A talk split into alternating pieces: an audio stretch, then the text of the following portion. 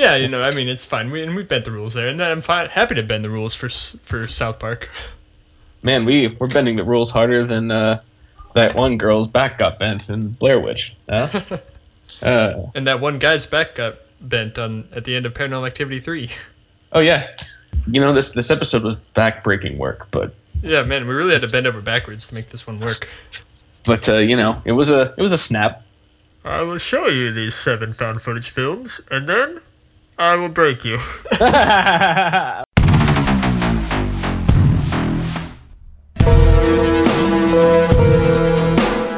The Big Show. Hello, everyone, and welcome to a spooky episode of Talking During the Movies, the show where two jagoffs talk about new movies, boo movies. and games. I'm Mike, and I'm I'm James. and uh, and this would be episode number fifty-nine. Mike and James two, the startling. I'm so startled. Startled. if you uh, if you don't don't catch the reference, it's uh, it's okay. We're uh, we're not entirely sure either. We're we're two jackoffs. Okay, you don't have to get our references. Yeah, no. Um, but uh, we we will be handling some uh, some startling material this episode. Uh, you may have recalled that for the past uh, oh I don't know how long James about uh, two three months Yeah, something like that. longer maybe uh, we've been teasing a uh, special found footage episode of Mike and James uh, talking during the movie. Not that uh, we ourselves will be doing a found footage episode, but that we will be reviewing found footage films. I feel is is important to make that distinction. A I found still footage, think a found podcast would. found footage podcast might be actually. There's an idea. Do like a horror podcast. Yeah, that's what I'm saying. Like a found found podcast. Huh, wow, that might actually be kind of. Maybe we should frame this whole thing like we are recording this out in the woods. yeah, let's just let's just restart here. Let's restart everything, recording it out in the woods, and we're talking about the legends of some of the greatest found footage horror films of all time, and uh, slowly a monster picks us off one by one, meaning you know two, and then uh, they find they find this podcast abandoned near an uh, near a desolate campsite. So I, I'm really excited for this episode because I this is kind of I, I'm not I'm not uh, being braggadocious here. This is a Shut, shut up, Trump! God damn. but this was my brainchild this episode and I made Mike go through all of these all these movies that I put up as like seminal found footage Wait. films. When will they stop, James? When the film stop? we were originally going to do what I thought was was eight and a half, but I miscounted. It was actually only seven and a half films. Oh, fuck. Okay. And then we we've actually dropped the half. So instead of reviewing eight and a half films and then uh, Fellini's eight and a half, we're we're going to review seven found footage films and then the movie Seven. Uh, oh, ooh. what is in the box? What's in the box? Oh, Seven's Seven's actually a surprisingly good movie to watch around Halloween. um, yeah, really. but uh, yeah, so we we we did this. This was a long haul, and uh, we're recording this much later than we normally do. This is a Saturday night. Uh, It's This is what we're- night. this is what we're doing. Aye, aye, aye. No.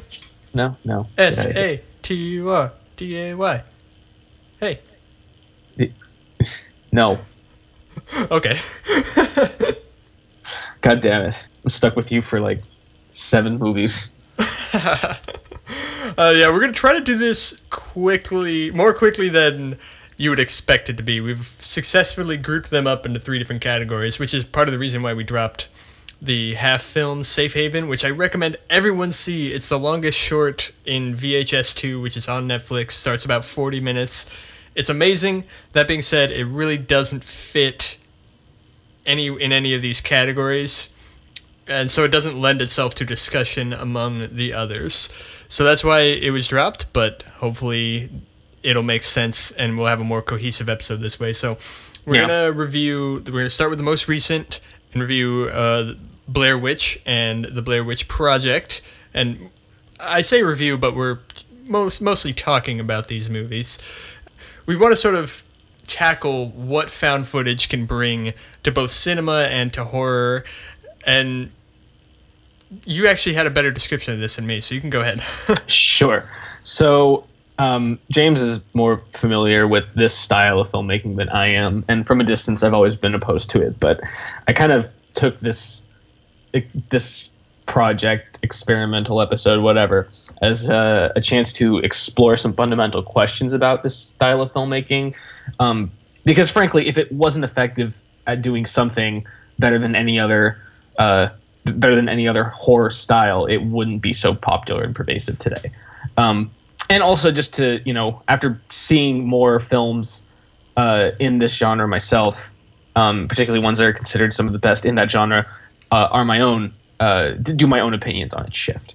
So, um, so uh, these three groups of films actually work pretty well, I think, to um, illustrate the several different ways that found footage can be used in a horror film, uh, both successfully and unsuccessfully, and uh, what each one emphasizes and does uh, better than than the others. Each of these are very different.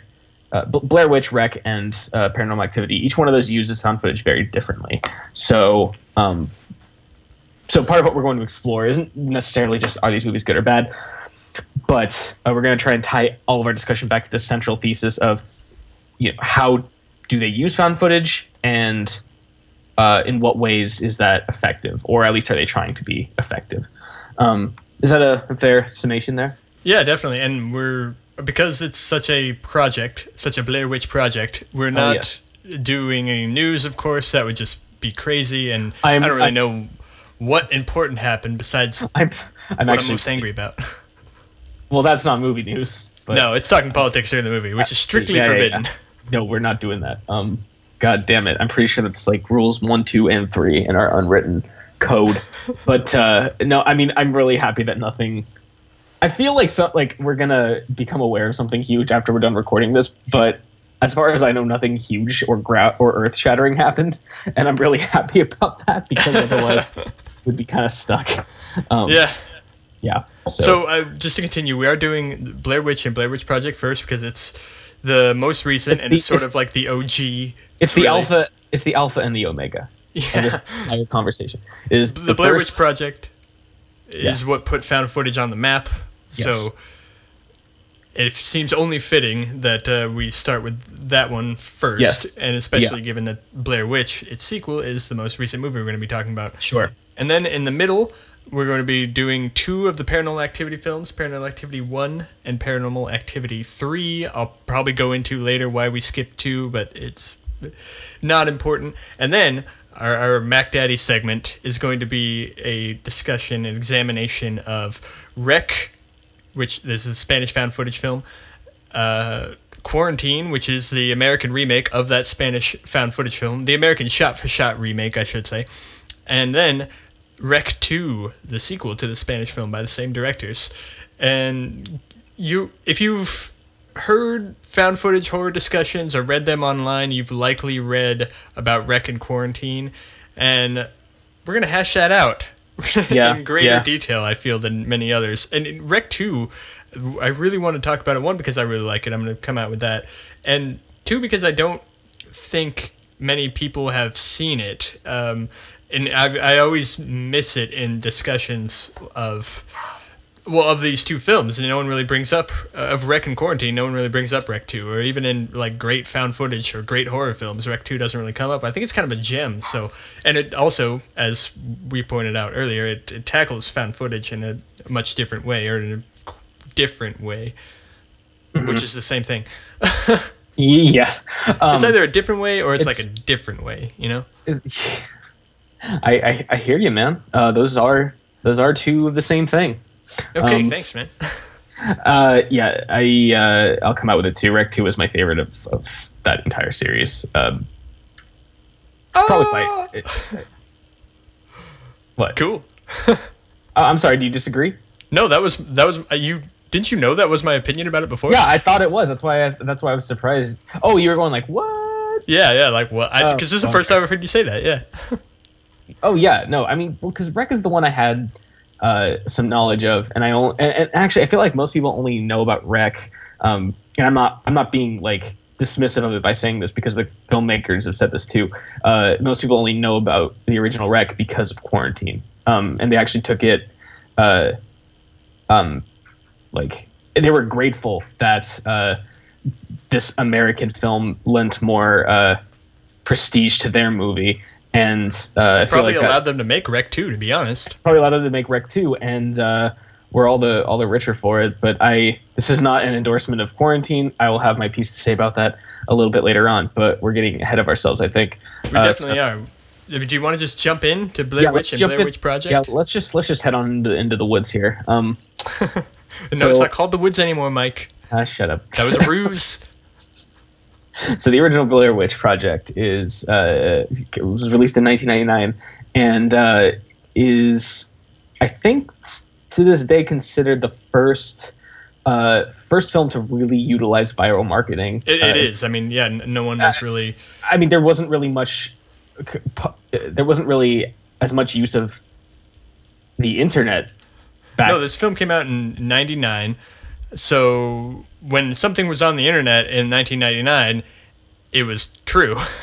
and Yeah. especially when you have a website that's not really not really pitched as a as a film marketing, it's pitched as a true to life uh, description of events that took place in the movie.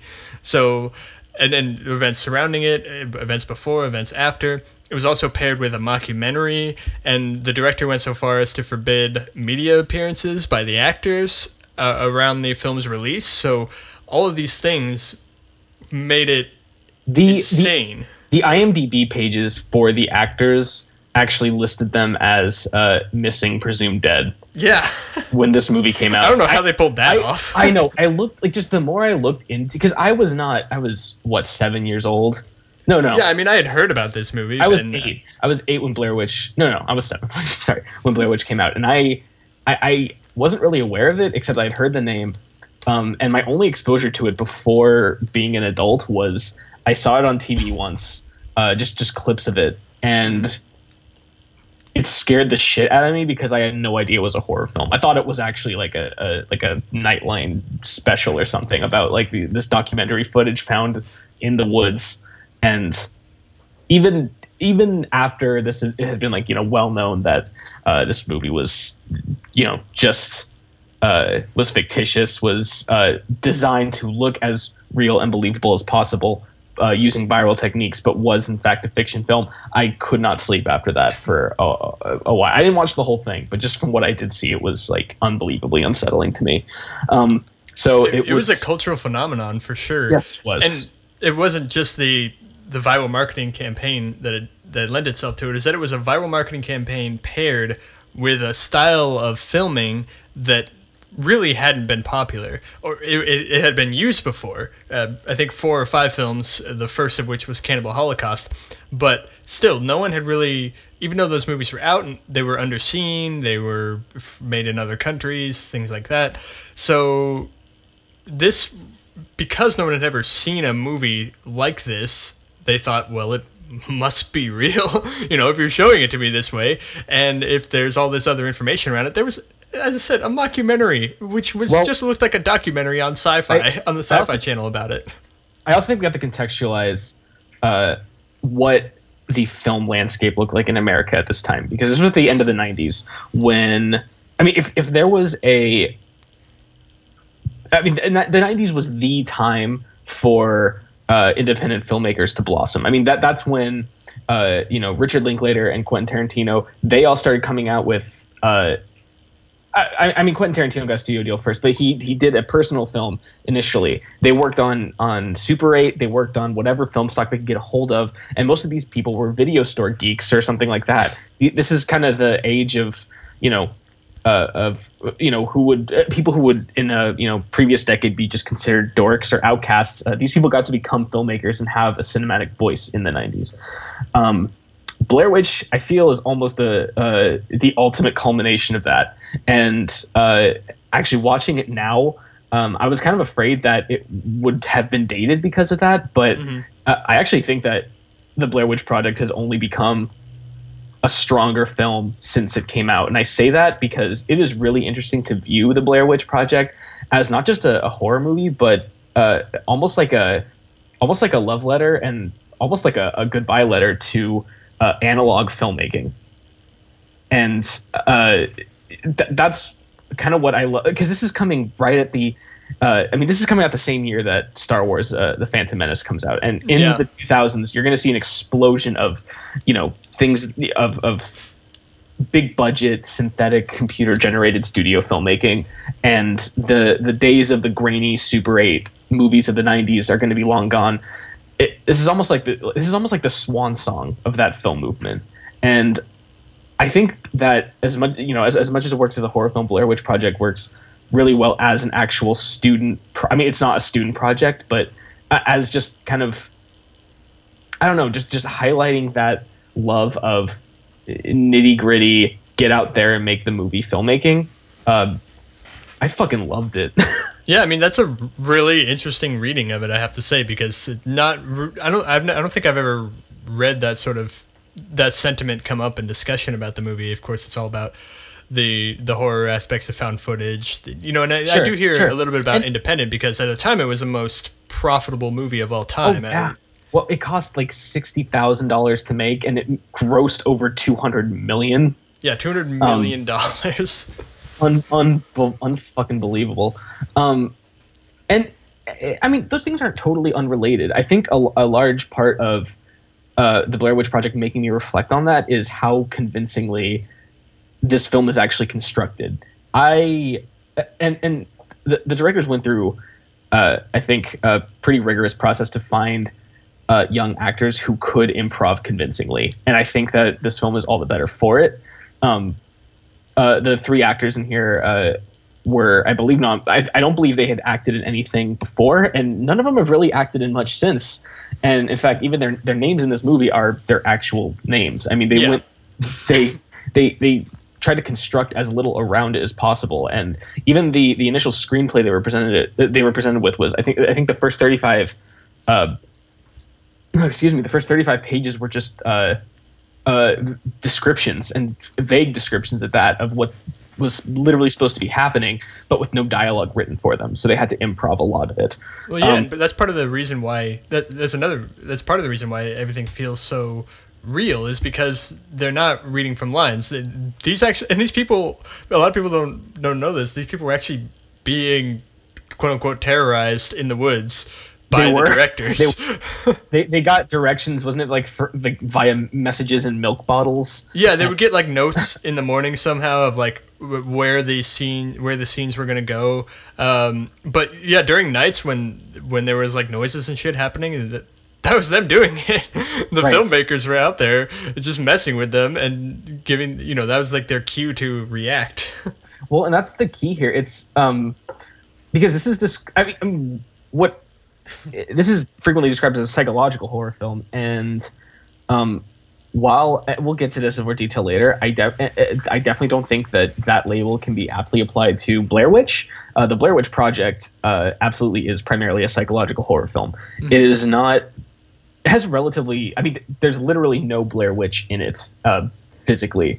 You see nothing, um, and even the supernatural stuff that occurs is largely unseen. Uh, it, it comes very sporadically. I feel like the the you know most of what is supposed to unsell you in this film is this really convincing footage of filmmakers losing their minds in the woods, um, and uh, you know almost like you know just kind of going to the edge of their own sanity to complete a passion project that they set out to to make, um, and uh, yeah, I don't know. I kind of view. I, I just I couldn't help the, the you know meta film viewer that I am couldn't help but look at it in the same way that a lot of people have kind of you know reconceptualized Inception as a metaphor for filmmaking. I kind of just I mean Blair Witch is literally about filmmaking, but I, I couldn't help but view it primarily through that lens. Um, and uh, yeah, so maybe maybe I love it more as that kind of uh, that kind of meta commentary than I do as a horror film, which is why maybe you can uh, provide more light there. But that's how I I viewed it, and god damn it if I don't just think it's you know one of the most you know refreshing things to watch in you know especially today when uh, you know it seems like Hollywood is unable to even give two shits about a project that is this cheap and shows you so little and it, and, and looks, you know, this uh, bare bones. Um, I, I do kind of long for, you know, the the time in the film culture when this could be a huge mega hit. Yeah, a lot of people have called, you know, uh, well, obviously Blair Witch is the the 2016 Blair Witch is the sequel to the Blair Witch Project. I've sort of been seeing it though as the movie version of the Blair Witch Project. Yeah. if that makes sense. I mean, it's it's it's very thorough. I mean, say what you want about it, but it's very thoroughly a movie, you know. And I, I actually wrote an article on Film School Rejects about it, that you can't really expect it to be anything more than that at this stage. Found footage is we know what it is. You know, it's Sure. no, it's no found footage film ever is going to have the same effect that the Blair Witch Project did. None. It's never No. going to happen. No, of course not. And so Blair Witch is a movie. And as I said, whether or not whether or not you you like it or don't like it, and I'm sure we're going to talk about it because that one is I think when we do talk about it, it is going to function more as a more more as a review. But the Blair Witch Project is it's sort of it's hard to just characterize it in that you know of course it's like found footage which is supposed to mimic a documentary but at the same time it's a movie it's really hard to characterize it in cinematic terms though which is why i really like that you're you brought up this angle of it as a this strange entity of an independent film Yeah. Um, and I mean, I don't want to like, because that's the thing. I, I didn't want to. I, I went in consciously, uh, not wanting to give it brownie points for being the first.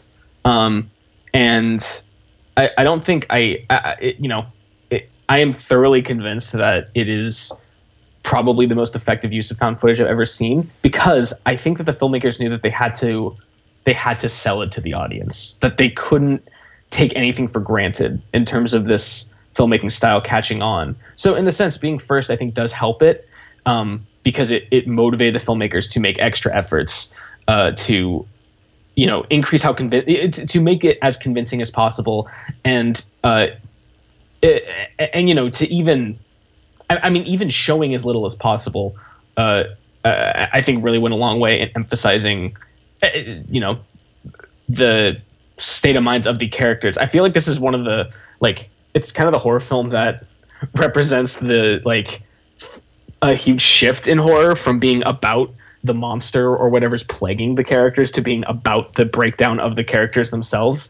Um, and I like, I mean, fuck, you still have the most memorable shot from the movie, and it's kind of crazy that the Blair Witch Project has memorable shots, but it's uh, he- it's Heather, the director, you know, looking at the camera, her nose just dripping profusely, and and just basically filming her uh, apology and, and you know saying she's going you know she's going to die and telling her parents that she loves her and I mean it's it, it's more more than just being like this film still that's always used to market it it's kind of like the that's almost like the mission statement of what the movie is about get a get an ugly like you know unfurnished you know just just bare bones view of these people going losing their fucking minds in the woods and really focus on it and and sincerely like they're real people um Well, I mean, look, le- less this year. Um, my favorite horror film has still is still The Witch sure by by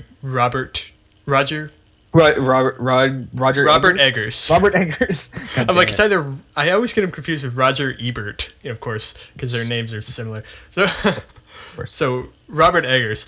Now it, that film has been called a throwback to a lot of things. You know, Stanley Kubrick's Shining is probably a um, a big example, but the best part of that movie is is uh, is I think his name is Ralph Ineson, isn't it?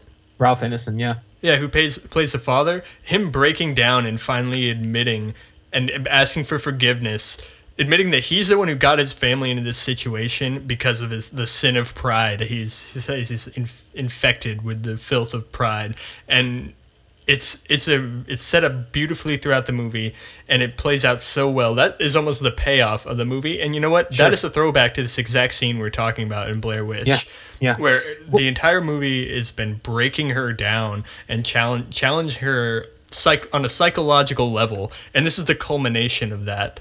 Yeah, it's kind of interesting because like you look back to look back to like the 70s and 80s horror films and the stars of those movies are the memorable we don't remember the characters we don't remember the people who get get slaughtered because they're kind of inconsequential. We remember the the ones doing the slaughtering the murderers and the monsters. You remember Yeah. leatherface you remember freddy michael myers uh, jason. Like those were the reasons people went and saw those movies. Um, i feel like post blair witch it's always the, the thing we haven't really changed what is scaring us it's always you know a demon or a zombie or something like that but the but, but because we're, we're so familiar with those as cultural constructs we've like almost shifted the attention to the characters and i feel like blair witch is the genesis of that in addition to all the other you know the more literal forms of horror that it gave birth to i think it also kind of helped uh, realign our focus in what we look for in horror movies. Even in like It Follows, one of our favorite you know films of last year. I mean, the the the what the demon or whatever it is, the entity is never even really given a name. We don't. It's got no personality. You don't know anything about it. It's basically a plot device. It's a metaphor to explore things about the characters and about growing up and adulthood. But it, in and of itself, as a character, doesn't matter.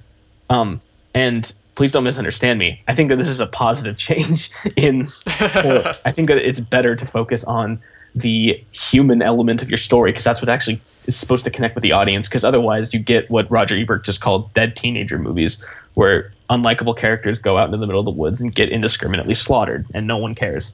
And you just kind of go there to see how creative the kills can be. Um, I feel like, you know, while that form of horror is kind of mutated by like the Eli Roth school of horror, Yeah. um, I feel like the general trend of the genre is maybe shifting away from that. And I don't know if you can draw a direct line between that and Blair Witch Project, but uh, I do. I don't know. It's kind of interesting to note that as kind of being a, a at, least a potential origin for that uh, for that shift. Now, uh, I don't want, I'm, I'm not at all going to jump ahead to our second segment of this, but I do want to bring it up because Sure. w- while you, while you are right about the Blair Witch's influence on horror and sh- uh, marking a shift to the more human aspects of it, because that's entirely what this is. As for as for found footage, though, even after the Blair Witch Project, it didn't really catch on until Paranormal Activity. That's that's true. I mean, it was Paranormal Activity came out in film festivals the same year that Rec came out in Spain, um, but it was Paranormal Activity really that, that launched this and spawned scores of of copycats trying to cash in on it and successfully cashing in on it because found footage is a cheap genre to do, and so it's almost guaranteed to make a profit. There are some movies that are too small to fail. True. I mean, uh, the new Blair Witch by Adam Wingard, it's technically considered a financial failure, uh, even though, or, I'm sorry, a financial disappointment, I think is a better word, because it didn't make as much movie as was projected, and I still think it's already made about four times its budget. It's made almost six times its budget. I'm I sorry, just almost checked it up. There you go. Um, yeah, so it's still, I mean, even the films that are considered lesser successes are still, I mean, blowouts. This would be a blowout if it was, uh, you know, a Harry Potter movie. Or I mean, like if, if this was a, a movie that the studio had spent about three, about, about two hundred million dollars on budget wise, and uh, walked away with five times, six times its budget, uh, Yeah. they would be they would be happy with that, more than happy. Um, so it's almost just like little risk, uh, uh, little risk and sizable reward. Uh, Yeah, and I think too that Lionsgate wasn't really putting all their eggs in this basket anyhow. Like people are calling it a disappointment, but I don't think Lionsgate was expecting this to be, you know, well the next Blair Witch project. Yeah, it's kind of weird because. So, uh, can we use this as an opportunity to shift into Blair Witch? yes, Or- definitely. I think we've really great. talked about it. Although, um, And we can go back to Blair Witch Project 2 in reference in, in conversation with Blair Witch. It's not I like mean, have, if I if I talk about a few more things, will you be re- to remember your point? Because I don't want yeah, that yeah, to yeah, go for it. Yeah, go for it. I wanted to talk about the the horror aspect because yes, a lot of it is psychological, but there is a lot woven into the the plot of the Blair Witch Project and, and the dialogue talking to the people in the beginning and throughout the movie itself that lends itself to a really good horror payoff at the end, uh, which is of course uh, the other most famous scene, the most famous shot is when she gets down to the basement and then just sees the person whom she'd been following Standing standing, in in the the corner, which was referenced earlier in the movie, I think a few times, um, which is someone who's but someone who's Rustin Parr, someone who was brought up in Blair Witch on several occasions, having made children stand in the corner while he murdered the other one. So when you see that, it's sort of like it legitimizes all everything that they had been saying because not that there was too much ambiguity as to whether or not the Blair Witch was real in the Blair Witch Project. It still really hits hits it home at that point. You're like, holy shit, Mhm, this yeah. is all actually happening, and then it all came to a culmination. Um, and Yeah. as a brief, brief side note, when uh, what's what's his name? Uh, I think Mike? it's when Josh or Josh. When Josh uh, admits that he kicked the map Oh into the river. no, river. Mike kicked Mike kicked the map. It was me. Oh, it was Mike. It was Mike. I Okay, remember. yeah. When when Mike admits like, that he kicked the map into the river, it's probably one of the best perform. It's probably the second best performance moment in that movie. He's cracking up. Yeah, he just he becomes hysterical. and and Heather and Josh, they're just like, uh, like pause for a few beats, and they're just like, is he fucking serious? Is that is that a joke? And then they lose it. Um, And I wouldn't even be surprised, by the way, if if they didn't That- know they that he didn't was know. going to say that. I that's like if I- that was a line that the directors just gave to I Mike. I considered that too. In fact, I frequently considered how many times in this film they didn't actually know what was going to happen or what the other characters were going to say. It was so convincing. Um, it, it kind of a similar way. I, I actually my uh, favorite performance moment in I mean in terms of job by a performer is uh, when they are uh, you know they've been walking south forever and they come across they come across again a log oh uh, yeah. the river and Mike's Mike's just yelling, "It's the same fucking log!" And you just because Heather's holding the camera and, she's just, and she's just like telling herself that's not the same log, it's not the same log, and she Same just log, yeah. she just breaks and she just starts crying so hard. She's like, "That's the same log," and it was just, ah, I okay. This isn't going to be another train wreck moment. I don't think I'm getting over my head here. I fucking think Heather Donahue should have gotten an Academy Award nomination for this fucking movie. Should have. I Like, she did such a phenomenal job. I don't really know what she was up against, but I don't think I- her name ever okay, entered I- and I- ever touched the lips of Academy voters. I guess that's a fair thing to say because I don't really know the competition either. But I mean, just in terms of being convincing, it's one of the most authentic performances I feel like I've, I've ever seen. I mean, and it even has like an Oscar moment, so to speak. You know? yeah, they could play. They could play that her, that her confession video. They could play that all- at the Academy Awards, and yeah, it'd be a little weird, but that does a perfectly good job highlighting her performance. Like it's, I'm just saying. I know that these aren't professional actors, but god damn it, they were so fucking good. Hold on, hold on. This cannot be real. Huh. Uh, so apparently, not only, oh my god, not only did Heather Donahue not get an Academy Award nomination for Blair Witch Project, she won a Golden Raspberry Award for Worst Actress for Blair Witch Oh, Project. fuck the Razzies, man. hate them. I fucking hate them so much. I cannot believe that. That is nuts. That's insane. Now, okay, to prove that I'm not going completely crazy, she did also get two nominations of uh, for uh, Online Film Critics Society Award for Best Actress nominated and Blockbuster Entertainment Award for Favorite Actress Newcomer. So she got a couple nominations, but the one she that, that she won was the Golden Raspberry for Worst Actress. Yeah, that's, I that's some bullshit. hate- I hate the fucking Razzies so goddamn much. But you know what? Also, just remember Stanley Kubrick was nominated for worst director at the Razzies for The For The Shining. Shining, right?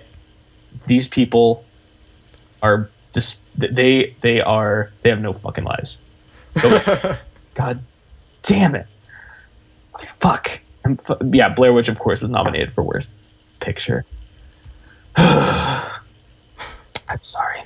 Yeah, way worse than the when than the Academy Awards. The Raspberry Awards almost never stand the test of time, or they're just so easy that like no one would disagree with Yeah, them. they're so they're so easy, and no one's gonna rem- like. I mean, I honestly wish that there were awards that uh, like just films that are bad in a creative way, like or not not necessarily creative, but like, like you said, in a memorable way, where they're just I don't know, they're gonna go down in history infamously as being you know terrible films. This ah, God, I just can't believe that. Anyway, I'm sorry. that was a bit of a derailment, but I, I couldn't fucking believe what I was seeing. Um, we were segueing into Blair Witch, Mhm. and I mean the fundamental question really there, there are two: how and why. Um, how, in the sense that, I mean, we're going to disregard that there was ever Blair Witch Two, Book of whatever the fuck. Who cares? Yeah, the filmmakers have said that it doesn't necessarily discount it. Uh, but we're gonna forget about that because no one liked it, and I feel like uh, American uh, film culture has done a great job of completely ignoring its existence over the last 16 years. So, so why should we be any different? So why should we? So you know, this is so this is different because this is a major film by a pretty prominent horror filmmaker, um, and they're clearly taking this as a serious, not not, not just a cash making opportunity, but a serious uh, follow up to the Blair Witch Project 16 Mhm. years later. Um, so how in the sense that i mean the blair witch kind of depended on being framed as found footage literally found footage from the woods of these student filmmakers who went missing and this is all this is the only doc i mean they're supposed to be documents essentially Mhm. and a franchise I, I, I by blair witch coming out by necessity turns this into a franchise. And it was already a franchise. There's already been comic books and Video you know, games. video games and all that crap. But cinematically we've done a pretty good job of treating the blair witch project as its own thing and ma- you know doing our best to maintain the illusion of it being real. And that was where it got a lot of its, uh, got a lot of its power. So how the fuck do you approach this uh, by deliberately making it into a cinematic franchise? Um, and doing so really i mean like i said with a real movie not like with a piece of shit like uh, you know cash grabbing sequel. Um and uh, uh the second question is of course why? What are we going to gain from essentially uh, and, and i don't really uh, just to kind of throw in a, a quick plot synopsis here of essentially recreating the exact same situation as the student filmmakers in the first movie we were dealing with, albeit with a slightly different cast of characters. You have you, you know, Blair Witch expands it a bit. There are four friends, uh, one of whom James, right, is the Yeah, brother. James Donahue is Heather's Don- brother. Heather's brother who uh, comes across some footage that I don't actually believe is from the first Blair Witch project because I looked. Well, for no, that no, exact- it's not. yeah. Oh, okay, yeah, uh, right, because it's from Lane. Yeah. and- Okay. sorry, no, no, no, sorry. I just wanted to make sure. I'm like, did you watch this movie? It's the fucking movie, man. Um, it was late though. It was really late at night. Um, That's fine. I was I was the only one in the theater, and somehow that didn't make it scarier. Um, Were you actually the only one in the theater? I was. It's the second time this has happened in the last two movies we did, and these this is the only times in my entire life I've been alone through a movie theater the entire time. The only time that's ever happened to me was when watching All Is Lost, starring Robert Redford, and that's, so really fitting. It's so fitting. Yeah. Wow, that's a good movie to watch in solitude. yeah. Yeah, it happened with Sully last week, and then it happened with the Blair with Blair Witch this week. Um, and I have to say, it was a bit more fitting with Blair Witch because with Sully there'd be like a, a like a, a joke or something that they'd crack, and like there was clearly supposed to be audience laughter, and there wasn't any audience, and I couldn't bring myself to laugh at it, so it just kind of fell flat. Anywho, um, yeah. So, uh, uh, uh, you know, he, he sees, uh, he comes into possession of some footage, uh, or I'm sorry, yeah, whatever. He looks at some footage, thinks he sees uh, his sister Heather uh, in it, and uh, is therefore motivated to gather up his friends, one of whom is, I believe, a film student making a document, who's the one actually making this documentary. Um, take them out into the woods, uh, meet up with the two people who uh, provided him with the uh, video footage, and try to find his sister, who he's convinced is still alive, by retracing their steps from the original Blair Witch Project. Now, the uh, fundamental difference, and this is going to sound really superficial, but this is this is pretty much what it is. Aside from the extra cast, they we, we basically get to experience this play out with more advanced and modern camera technology, and that actually is kind of interesting because, I mean, in a lot of sense, in many senses, Blair Witch is kind of the Hangover two of horror sequel. It it does a lot similar to the orig- original Blair Witch. Um, but it, it, almost does so to emphasize the few elements that are different. Uh, one of which is the technology. So instead of just having some crude and, and cumbersome film equipment, they have uh, these tiny cams with microphones that they, you know, affix to their ears that can, you know, that that record in a million times higher definition than they had in the original Blair Witch Project. Have yeah, I mean, those actually aren't even the real cameras that they were filming, but no, but I mean, whatever for the suspension of disbelief. Yeah, yeah. I can I can um, suspend my disbelief and not wonder like why there's not like hair in front of the camera. I think I read a review that's like, well, I didn't see any hair in front of the camera, and there would have been if it was attached to your ear. Shut the fuck up. Yeah, you got it, man. You got it. I think you found proof that this movie is fake. Yeah. well, yeah, fuck that. It's almost like it's a movie or something. Yeah, but uh, in reality, though, with all this technology, um, it's almost you can make the you can make the argument in how it uses found footage. It's almost the anti Blair Witch project. Yes. Yeah. Um.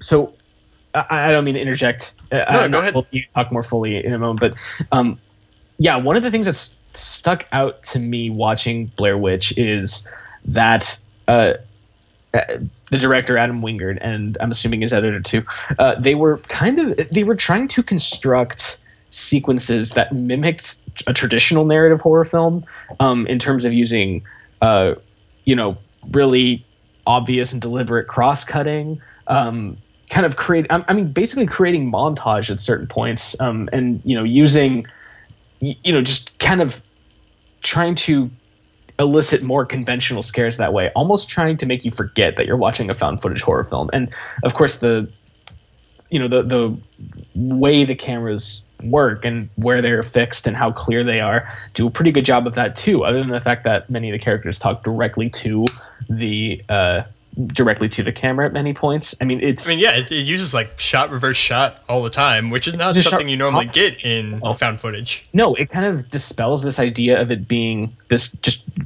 random scattered footage found in the woods, which the original Blair Witch Project did a really great job of projecting because th- there wasn't really that much creative editing going on there. It was, I mean, it was narrative. It, it was, you know, it took you from the beginning uh, and dealing with the legends and whatnot through to the end in a, in a linear fat. Fuck, I keep knocking the mic. Sorry, in a linear fashion.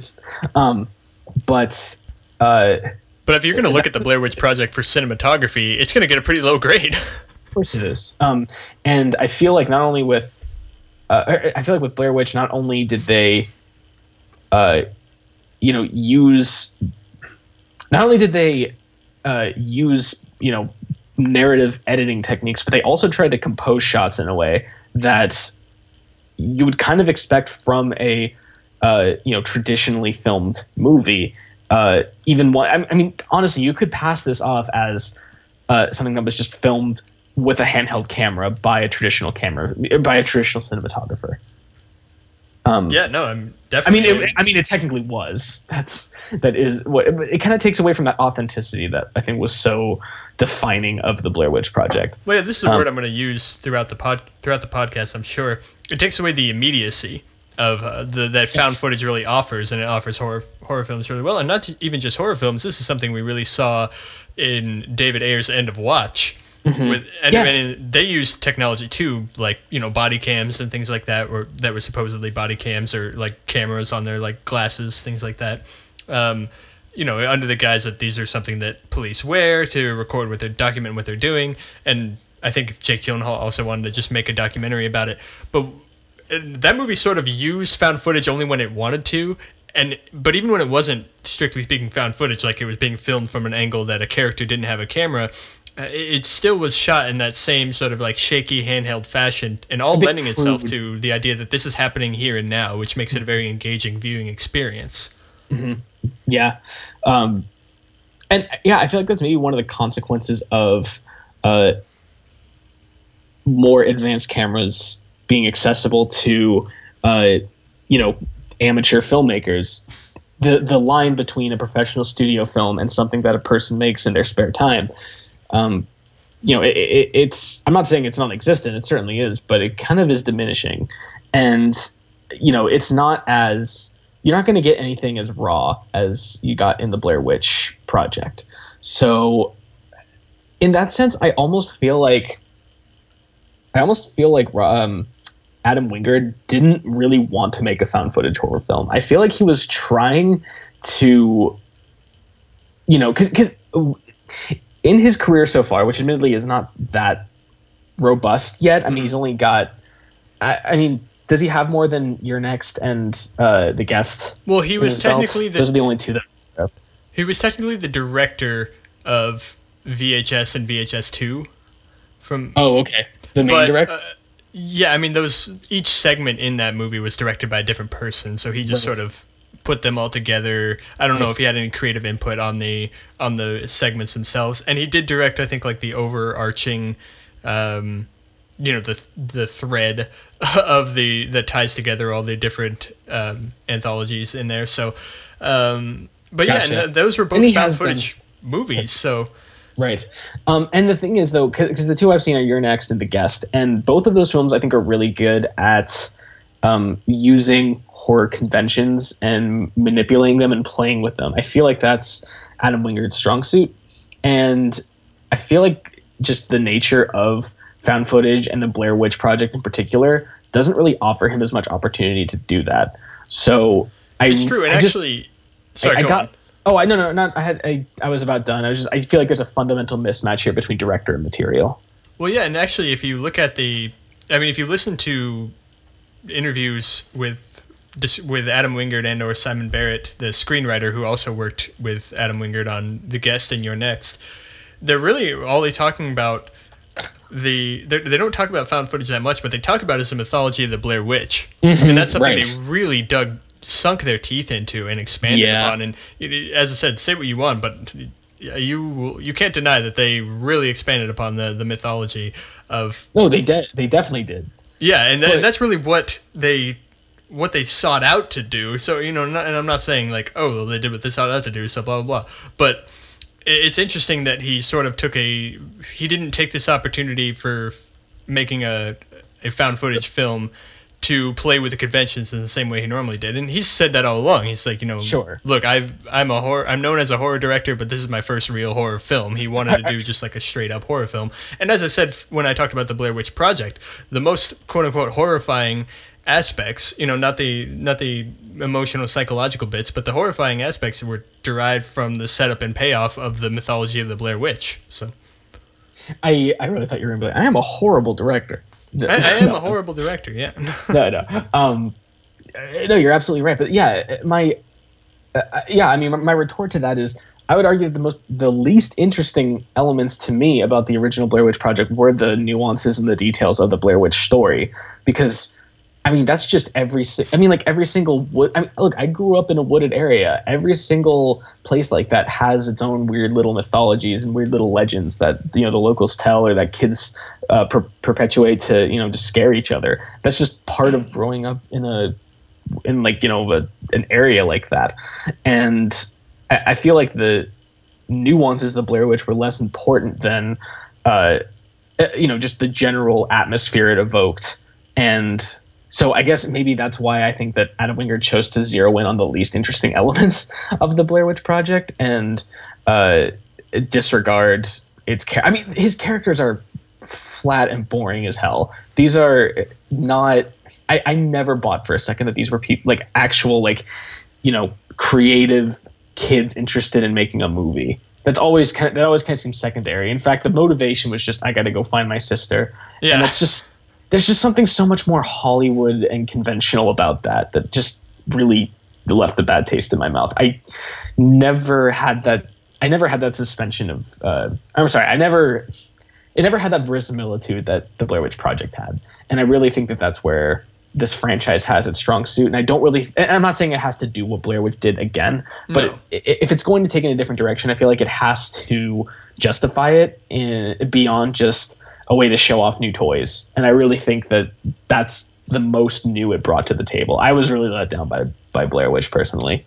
Well, it's true that it's true that James um, his plan doesn't really make a lot of sense. Like this easily could have been a movie about you know the same movie, same plot, just not found footage. Because his plan to filming it is sort of mm-hmm. unclear. Like it's not that I thought almost they were gonna make like this a they were going to pitch this as like a documentary about his grief and confronting the tragedy of his past, but they're not. He's actually wants to go find his sister. See, wouldn't and that be a more interesting movie? I know, right? Yeah. And and it doesn't make sense. Like if he, they think like, I think they say that they have enough that they'll like reopen the case. Really, you think they're gonna do that? Gonna because you case. Yeah. uh-huh. because like you found some. Even if you found the fucking cabin, what do you think they're gonna do?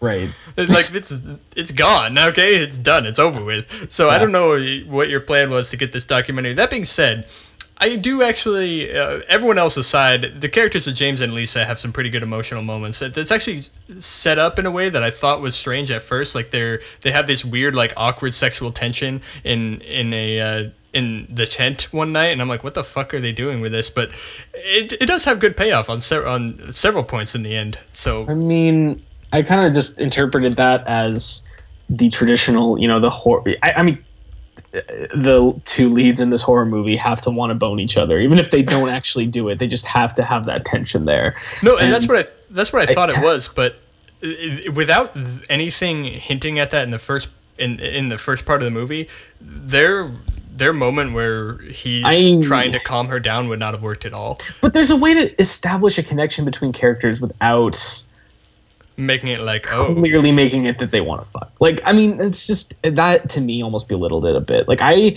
enjoyed the um, I enjoyed the relationships between the three filmmakers in the original Blair Witch Project so more, er, so more, so more, so more. so You want a s'more, do you? God damn it. so much more because, uh, first of all, a lot is left up to inference in terms of what they're actually. I mean, you know, they're obviously friends and they know each other, Mhm. but like, you know, you just kind of have to. It, I mean, it really feels like you're hanging out with people who have a much broader history than you're aware of, and that you're just kind of. I mean, fuck. uh, I know that you don't like. Um, that, that you hold up that one film quote uh, for The Witch, uh, that, it's a, a film that feels like you're not supposed to be watching it. Um, Watching something you're not supposed to be or watching seeing, something you're yeah. not supposed to be seeing. I know that definitely, you know, you hold that up as a great uh, quote because it can't be applied to anything else. It is a great, it is a great criticism quote. I, I do think it can be applied to uh, the Blair Witch Project too, um, because it almost just feels like you are actually like, you know, in, you know, So, So- uh, let me just you mean the Blair Witch Project also, right? Yes, the Blair Witch Project also, um, because it, it really feels like you are intruding on these three friends, these three actual people who are, you know, slowly losing their minds in the woods, um, and you have to infer so much more about their relationship, but it, it's that much more organic and believable. They don't have to have a moment where they're in the tent together and they lock eyes and they just clearly want to bone each other. It's just like to me that's just so cheap it's just such a like a lazy way to develop a relationship between characters where if they had done a better job of that throughout the movie they wouldn't have had to have that moment and and and the the sequence at the end is still believable also i have to be baffled at the horrible character the decisions that the characters make in the last scene of the movie it's Yeah, no, it's it's. I totally hear what you're saying, and I, you know, I acknowledge that it could have been done a lot better, obviously. Yep. But Yeah. uh, I, I like that something was in there, and I think it does work to help pay to help the payoff at the end of their not just not just the two of them and their emotional scenes at the end, which they have. Right Uh-huh. before they go into the cabin, when he's trying to calm her down after she's really hysterical, and at the end when he's telling her to stand in the corner and he's giving the the Heather apology, and even even also, honestly on when she's on her own down in the tunnel um, you see sort of her remembering what what James had walked her through before going through those same motions saying okay I can I can do this focus calm down breathe etc and I, I thought it made the emotions work and no they didn't need that stupid awkward t- sexual tension scene to do it but sure if nothing was there it's sort of a worse alternative in my mind I mean, fair enough. I just, you know, I, I've seen what Adam Wingard is capable of. I'm really happy you showed me You're Next. Mhm. Um, and the guest was such a delightful surprise. Like he's he's proven himself to me. I'm interested in seeing what he does with his career. I'm I'm like he's a director who's on my list. I he comes out with a movie. I find it worthy. You know, I, I find it worth my time to go check it out. And I just, you know, I I mean, I, I, shouldn't say I expect more. I just I like mm-hmm. seeing his talents put to better use because this is just like I said. I, I, feel like this is just a terrible match for him. He should not have directed this movie um, because it just it just doesn't match. It just doesn't mesh with his. It's a squandering uh, of talents, I'd say. Yeah, it just doesn't mesh with his sensibilities as a horror director very well. Mm-hmm. Um, and, and you know, I, it's it, it's not horrendous or anything. It's not like you know sacrilege or uh, you know it doesn't damage the integrity of the original or anything. But to me, it's an, it's definitely not like Book of Shadows bad. I mean, it's this isn't just, even one of the worst films I've seen of the no, year. Like, it's probably no, in the no, top fifty percent at least. no, no, no. Yeah, I wouldn't do. I mean, I wouldn't call it anything other than mediocre. But I just, you know, I I don't. There's no reason it should have to be mediocre. Yeah, well, and I had I had wrote I wrote this in a, an article I wrote about the the Blair Witch for Film School Rejects, which I've now plugged twice, so I'm just like a shameless yeah. asshole. I'm I, you know I don't say this in a braggadocious way, but okay, I'll stop. Um, Taxes. But I think that um, that scene where where Lisa is crawling through the tunnel is like kind of a perfect microcosm for the movie itself, because it's it's pretty well filmed overall, despite the fact that not all of it is really found footage. It, it has some, it has some stinging emotional moments. It's decently scary, but it also doesn't really make sense and it's kind of pointless because if you think about that scene, she gets thrown down into by Lane. She gets thrown down into this pit, mm-hmm. and then so she's she's gone downwards, and now she is crawling through the tunnel that's directly left and somehow she ends up in what appears to be the same room, or at least another room that happens to also contain Lane, Lane in it. Yeah. So yeah. really, literally, if you excised that scene from the movie, you would miss nothing. It's true. Which is um, sort of, as I said, a microcosm for this movie itself. If I had never seen Blair Witch Project, found footage, and horror, and and Adam Wingard would be no different. I thought you were. I really thought you were going to. Uh, I thought you were going to be like, this is a metaphor for the movie, viewing the movie as a whole. You're just crawling through this tunnel of shit. just, but eventually it ends.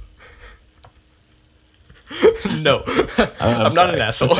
All right, okay, all right, all right. Um, no, I just, but, I just think what we've had here is kind of a pointless, innocuous movie that has some yes. good moments in it.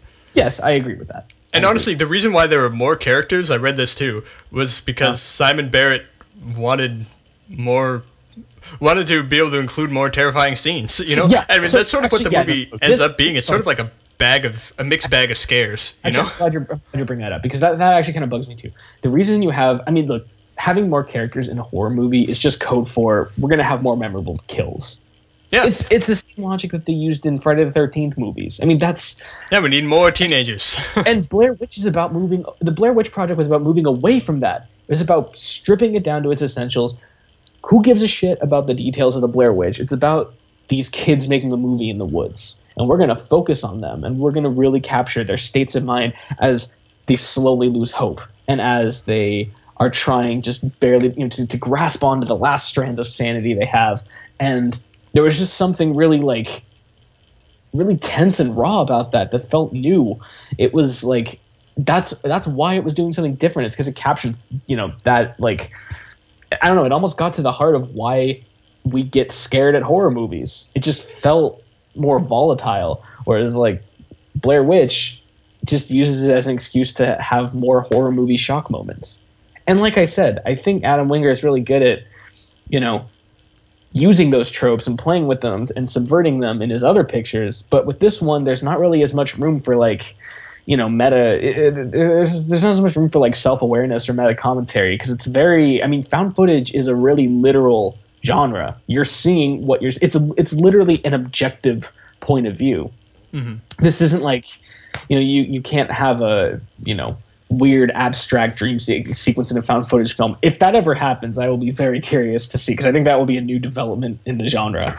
But by found footage by, dream sequence, yeah, like Kubrick doing a found footage movie and creating a mind fuck like The Shining, somehow incorporating found footage. I mean, like maybe that's the next like revolution in the genre, but it's not there yet. And it's like where they somehow invented like a brain camera. yeah, I mean that's the thing. There, there's nothing to play with. It's just it's it's objective. That's all. It is what it is, and that's why you can't really be a director like Adam Wingard and kind of you know depend on you know this kind of self-awareness these you know playing with tropes you can't even be like a um, david robert mitchell right with it follows Mm-hmm. um, you, can't make a self-referential horror movie like that it's just not condu- like found footage is just not conducive to that kind of filmmaking so you know that's i'm, I, I'm just reiterating my point again and again but um, that's i mean I, I feel like that i feel like there's a lot there to support it so yeah Yeah, no, I mean, I- I'm impressed that we're. Sounds like we're wrapping up discussion, and we've only I been chatting so. for like a half an hour. I, oh good We're doing great. This is gonna be our shortest episode ever. Wow. Uh, paranormal activity. Uh, sucked. Moving on. No, Uh, yeah. Yeah, no. So, yeah, I mean, I, I think that's about all I had to say uh, for the Blair Witch movies, um, uh, unless you had anything else to add. Oh, you know what? I do want to add something. sure. And I look, I'm not. I'm not gonna be. I'm not the one who is trying to put this to bed. A lot of people are, but there's been some controversy over the idea that Adam Wingard's Blair Witch uh, was bad because it, it showed the Blair Witch. Hmm. I, I don't know if this was a thought you you had too. It, no, it's, I mean, it's a thought that I, I realized, like, oh, they're actually showing the Blair Witch. And So, so here's the thing. It's, it's something that they avoided deliberately in the Mhm. original movie. Here, here's the thing though. Um, they're not showing the Blair Witch, and they didn't. Yeah. So this is this is a this plays into that idea that Adam Wingard and Simon Barrett like really dove deep into the the lore of the Blair Witch because there are actually like three different so, sort of moments in Blair Witch history that people are all attributing to the crazy things that happen in the woods. So you have Rustin Parr, the the guy in the cabin who made his uh, children or some children stand in the corner while the Mhm. other while they murder while he murders the others.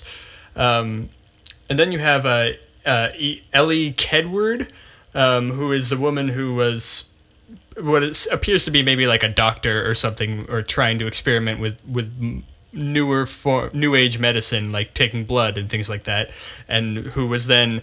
Uh, you know, tortured and strung out to die of exposure in the woods. Mm-hmm. And then you have the other, I don't remember the name of it, but the person who was pulled underwater in, in the river. You know, so Yeah. these are sort of the three things. And so in their mind, they what they showed in the movie was undoubtedly Ellie Kedward, you know, the the witch with the super stretched out limbs, Yes. because they mentioned that she was like on a rack. And yeah, it was a makeshift rack. Yeah. Yes, but they don't. But Blair, but uh, Simon Barrett and Adam Wingard, they've talked about this. They don't consider Ellie Kedward to be the Blair Witch. Blair Witch is sort of like the driving force behind all of this. Something that they haven't seen. Something that the characters did see at the end when they were when they were killed, but we didn't get to see that. Yeah, so yeah. Uh, it's sort of like you can make the argument that they showed too much. Technically speaking, they did not show, at least in their view, they did not show the quote unquote Blair Witch. So. Okay, well that's a technicality, but the thing is though, I mean that does kind of though play into uh it, it, it's kind of a demonstration of what I've been saying where like I mean this is a film that will show you something. It, it's a movie that is going to turn it, it just turns so much more of its attention to the Blair Witch or to whatever demonic force is compelling what's happening to these people. That's I mean honestly, I would say that that's more I mean, okay, I, it's probably taking it too far to say that's what this movie's about. This movie is about uh, James looking for his, his sister Heather, mhm. but it's like it, it just feels like Adam Wingard wanted like was really more interested in getting into the nitty gritty of it. He like that he didn't really give a shit about that story, and he just wanted to learn more about the Blair Witch mythology. And so I think that's, um, you know, I I don't think it's necessarily a problem that they technically showed. Uh, they technically showed at least one of the manifestations of the Blair Witch. Mhm. Um, whatever, but I do think that's indicative of just a, a shift in uh, priorities that Blair Witch had over um, uh, over the original Blair Witch project. Yeah, I think don't think- misguided is really the I- best I- word. yeah, and that's not well. That's not even a complaint, you know. I mean, if that's what they wanted to do, that's fine. It's just I think you have to acknowledge, uh, like, like I, I feel like they had to understand that they were taking in a different direction and do something to really justify it. And to me, all they've really done is expound upon a fictional mythology that I was never really all that intrigued with in the first place because to me it's just kind of the generic ghost story that they tell in every single you know woodsy area. Um, Well, so you know, I mean, it's almost like a perfect point to transition, at least in my mind. sure. Yeah, let's and, do it. and so we're, we're moving into paranormal activity, and, and here's and here's why. So paranormal activity is a movie a lot like, in my mind anyway, a lot like It Follows, in that it is a horror movie and uses horror conventions and has a a horror antagonist, but that's not really what the movie's about. Um, so, and then in the sequels, no, most notably, and this is why I chose it, Paranormal Activity 3, they really dig into the plot of it. They're like, okay, Sure. where did this all start? You know, what, what's the reason behind this? Um, where, and that's the same thing, you know, that uh, actually they've been talking about. so some people have mentioned a sequel to It Follows that would that would dig into, you know, what happened.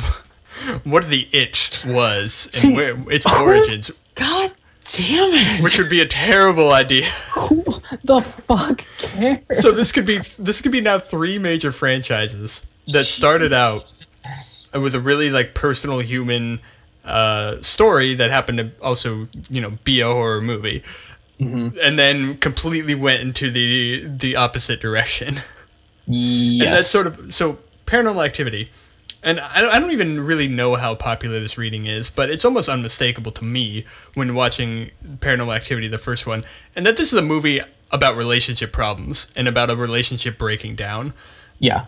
so I I mean, you can see this from the very beginning that they're sort of not good together even before the ghost got along like he's really irresponsible you know he and then he's kind of a dick like he demeans her on several occasions he almost like gaslights her you could you could This say is of these characters we name them. It's uh Oh, yeah, Micah. and Micah, excuse me, and uh oh fuck, katie Katie. Thank you. I'm sorry. yeah, Micah This and is- katie I have a I have a problem when the when names are very common.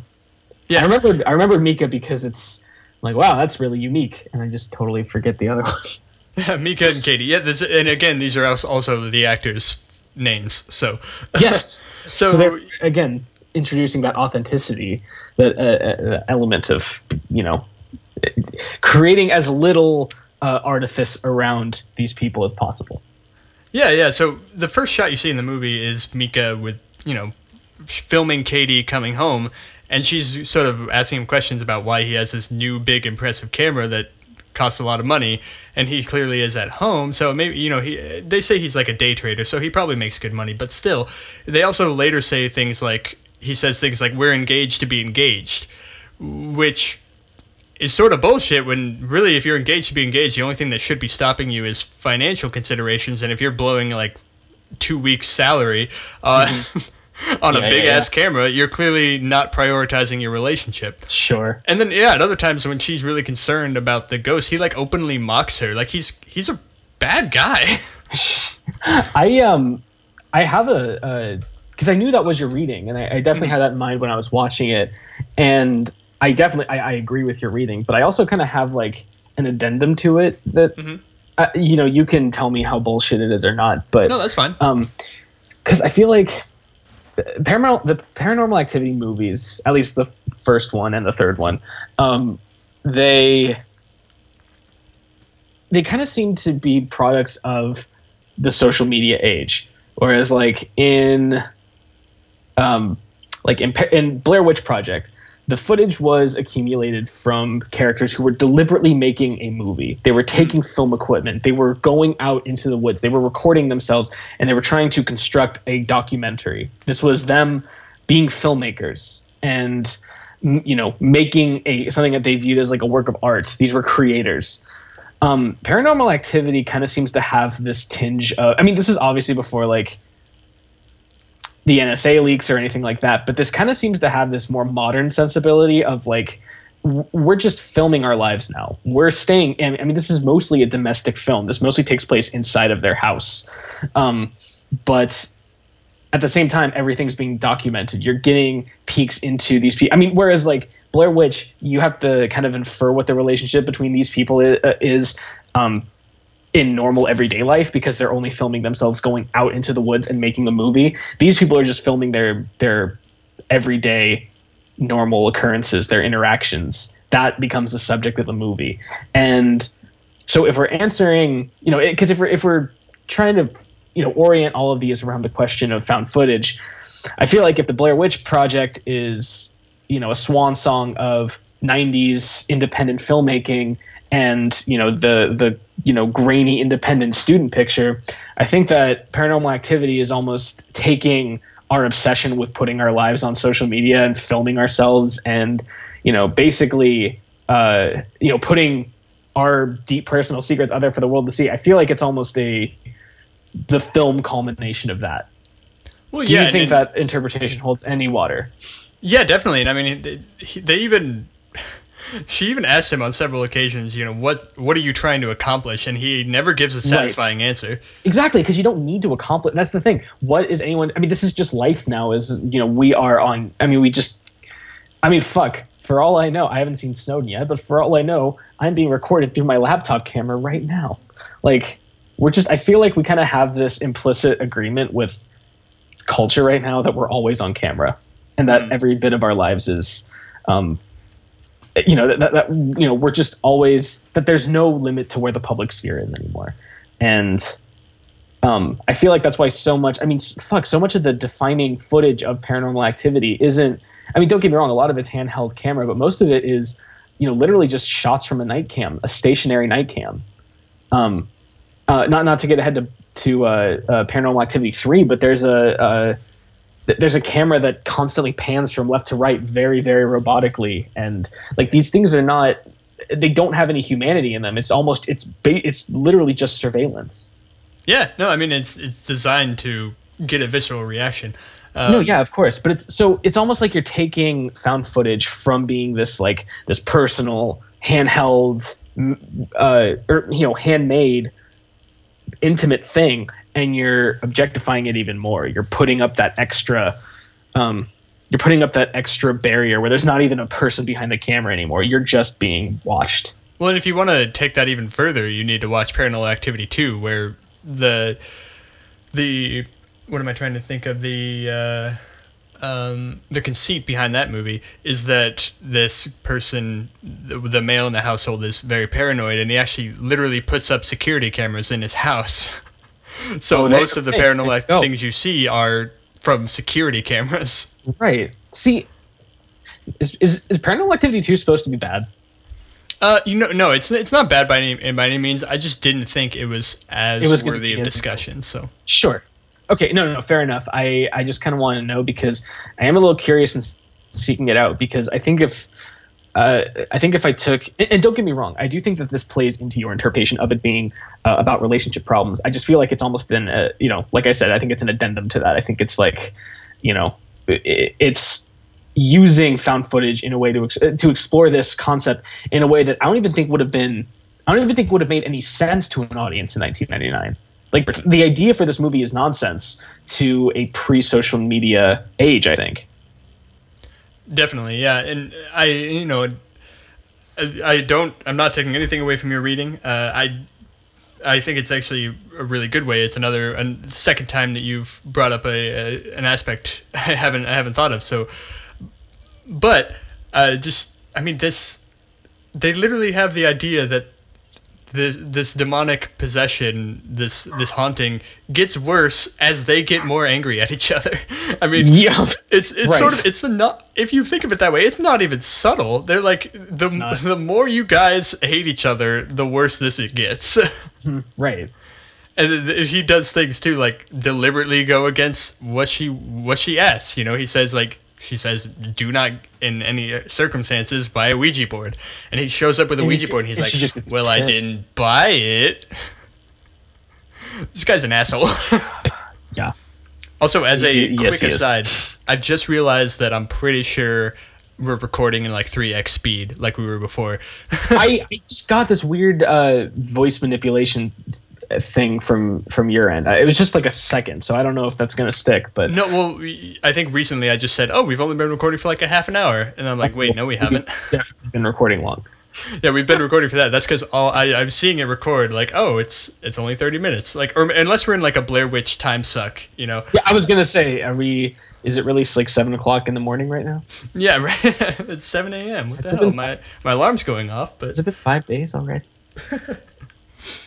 um, and that's okay. We can. Uh, we will. I'll be able to edit that. So yeah, that, that's fine. I I am kind of wondering if there's like a feminist reading of this movie that I haven't uh because I haven't really looked into a lot of the critical discussion going on around it other than just like the immediate you know newspaper reviews after it initially came out but I I do wonder if there are any like you know in particular you know you know feminists critical theory interpretations of uh, of paranormal activity particularly given the ending yeah, I mean, I can definitely see that. I don't. I, I don't really know that the ending Has pays any. off as well to that reading as as you might think. You know. Yeah. I mean, it's. it's not yeah I mean, I mean, it's.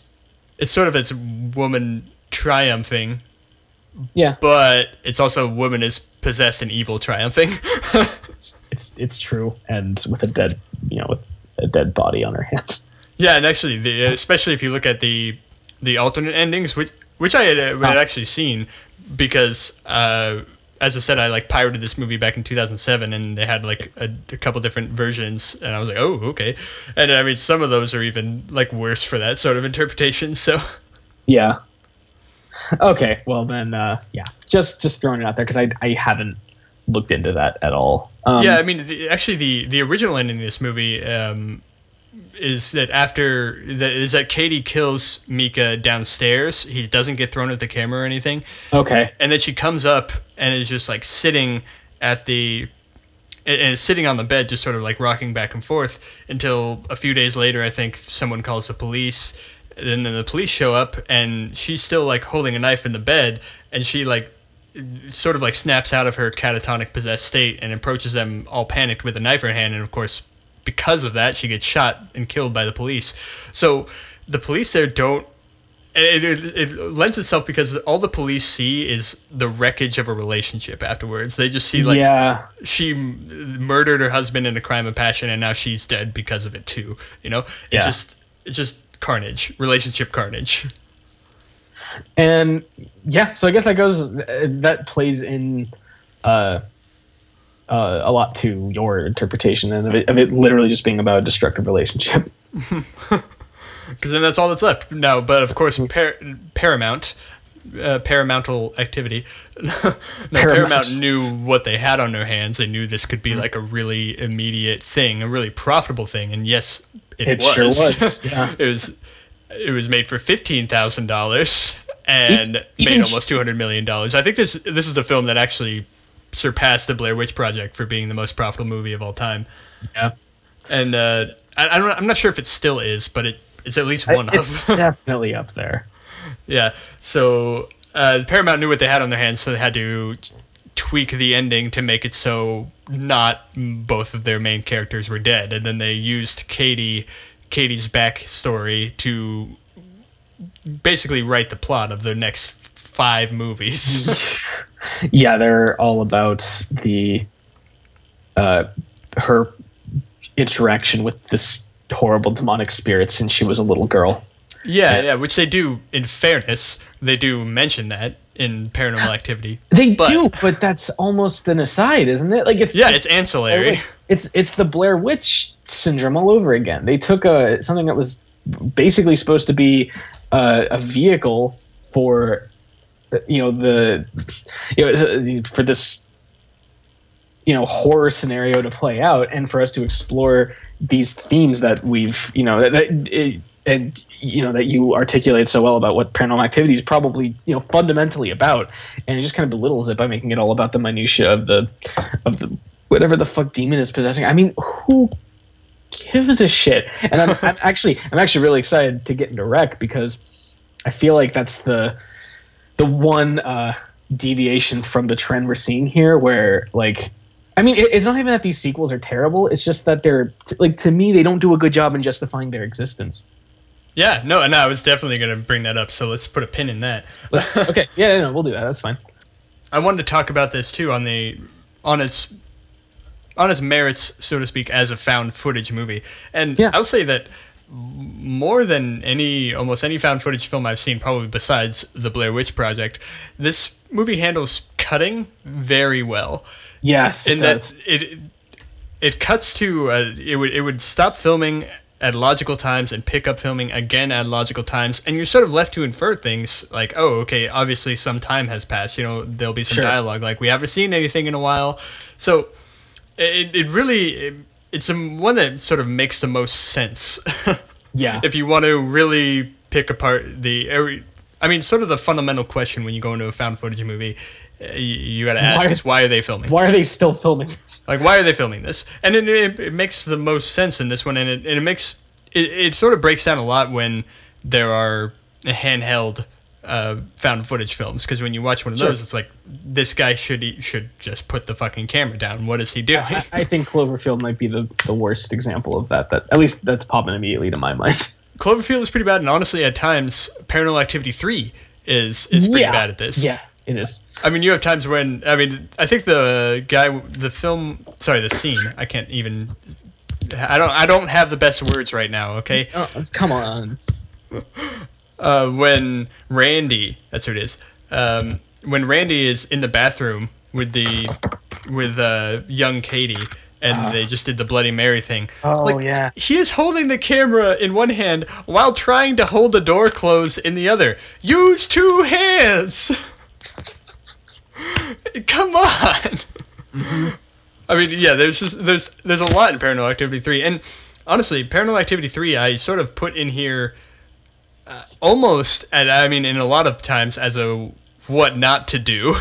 Okay. in found footage. Not that I think I the film's a total wash. I, I don't, and I, I like a lot of it. But there's a lot of things where it goes wrong. Namely, uh, in the the idea that this is a movie that's going to explore the plot of a movie that really didn't care much about its plot.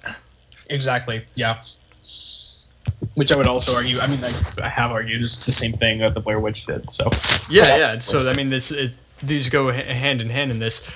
The other, the main reason, the main positive reason, I, and you might not like this uh, from the w- weird thing. So sorry, from this little bit you mentioned it before.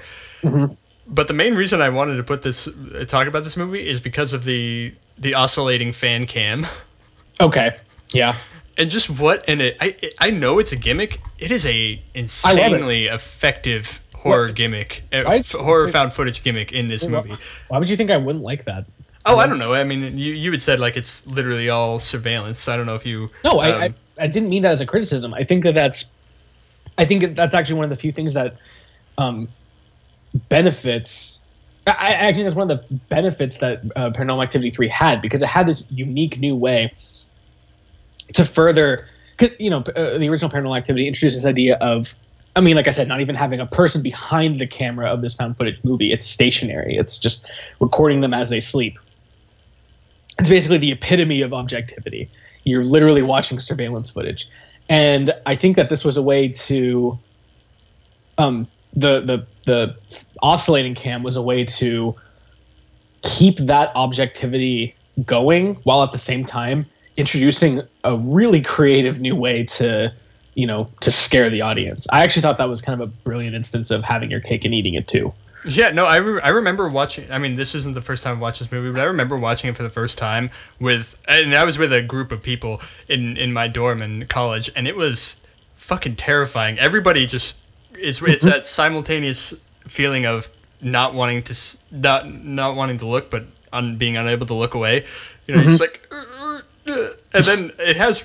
I mean, only like on certain occasions, only on like one occasion, which is a fake out, that is there like a, a oogie boogie scare. Like a lot of Oh, it is, sure. yeah, a lot of it is really like subtle, and you're just sort of left to look at something for at least a couple seconds uh, that is legitimately horrifying. That's actually what I admire the most about um, these paranormal. well, Not not the most, but I did admire that about these paranormal activity movies. I really feel like they were.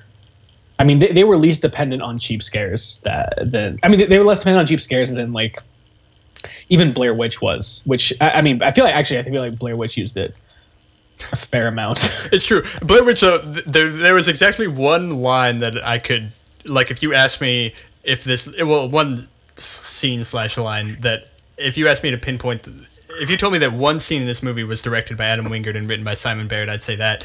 And that's when Okay. someone jumps in front of the camera and they have the line and it's like, people really need to stop doing that. Oh God. I actually cracked up. I, yes. it was really good because I'm like, that is so on point. So many found That footage was- films use they- that one where they have someone with a handheld How cam. many times did they use that in Blair Witch? Like, and that's the thing. The um, not to not to regress in this conversation, but Yeah, yeah. like they they obviously are trying to make a comment on it, but the found footage format isn't letting them. I thought until that line came up, I thought literally every single one of those was supposed to be like. I was actually supposed to suspend my disbelief for it. That It wasn't. They those weren't like self-aware horror moments. No, and Uh, then it sort of like reveals itself to be. And then actually at that point, I don't think they use it anymore after they say that line. They it's pretty. they don't, and so that proves to me like okay, that was self-aware, but but again, I don't want. I don't want to. Really, is found footage really a good way to, to express that? Yeah, I don't want to bail it. I mean, you, we've said this before. Just simply like winking at the Right, camera isn't enough to like bail out. uh, You know, your. It's not. Uh, it's not a get out of jail free card. Of course not. And But it was really funny, that- and in as I said, in uh, other and many other found footage films, there's someone with a handheld camera, and then they turn around, and then there's someone there. It's like, did you not hear them approach you? Right. Obviously, if you're in this tense atmosphere, why? I mean, fuck, you can hear branches cracking off way in the distance. Why don't you hear the approaching footsteps of your friend who wants to come and help you? And why do they approach? we gotta. go- I don't know. It's just yeah, no, it's it's really stupid, and they sort of like pointed out for it, but uh, yeah. I it- know, that's sort of the only thing that's that's uh, un It's remotely Adam unmistakably. Adam Yeah. Wingard and Simon Barrett. Yeah, and I, I feel like that obj- like that advanced level of detachment is really what the paranormal activity movies had going have going for the most. So when they can uh, when they find a way to have a bit more fun with that and get a little bit more creative, uh, I I think that that's great. So no, I, I agree with you. I think the oscillating cam uh, in Paranormal Activity three was probably my favorite part of the movie. That's probably I mean that's really that's probably the part that I will still remember in three months, and I don't really know if I'll remember anything else about this film. I mean, it's the part I still remembered in like three years since I Sure, since yeah, I first saw it. I was like, yeah, we need to we need to watch this movie because there's that oscillating fan cam. That's pretty much why we watched it. the first. I'm I'm not gonna lie, like it's just it's It's great. really memorable. You're not going to hear an objection to me uh, uh, from me on that. It was great. yeah. um, I mean, are we? I don't. I, don't with Paranormal I told you I don't have a whole ton to say about Paranormal Activity, and I think that that uh, you know post Y2K social media era you know surveillance element is pretty much the best thing I had to bring to the table with it. Um, I do actually think that. Uh, I, I- think that paranormal activity will kind of have the same effect that uh, it, it will uh, follow the same trajectory that I think the Blair Witch Project did, where it will become a stronger movie that is prone to more to more interpretation as uh, time goes on, and we move farther and farther away from this like you know early social media age pre you know pre Edward Snowden NSA leaks. I feel like I know that these sound really like really random things to bring up, but I think they're all relevant to our idea of how we view footage and surveillance. And I do think that Paranormal Activity is going to uh, going to get. Uh, I, I think it's going to be more respected as it's got a uh, um, as as we get more historical perspective on it. Where uh, and uh, Paranormal Activity three, I think, will forever be remembered for its awesome uh, cam fan cam. Yep. Um, and uh, with that, I think I'm I think I'm done. Yeah, as I said, pretty much everything else I could say about that movie is sort of like what not to do uh, with a with a really good found footage horror idea. pretty much. Um, I mean, like I like I, I mean I view it as being pretty much the Blair Witch to Paranormal Activities Blair Witch project. It's not Mhm. like you know it it works fairly well as a just conventional forgettable horror movie that I'm not going to remember that much in. Uh, uh, sorry, one second. No, you're fine.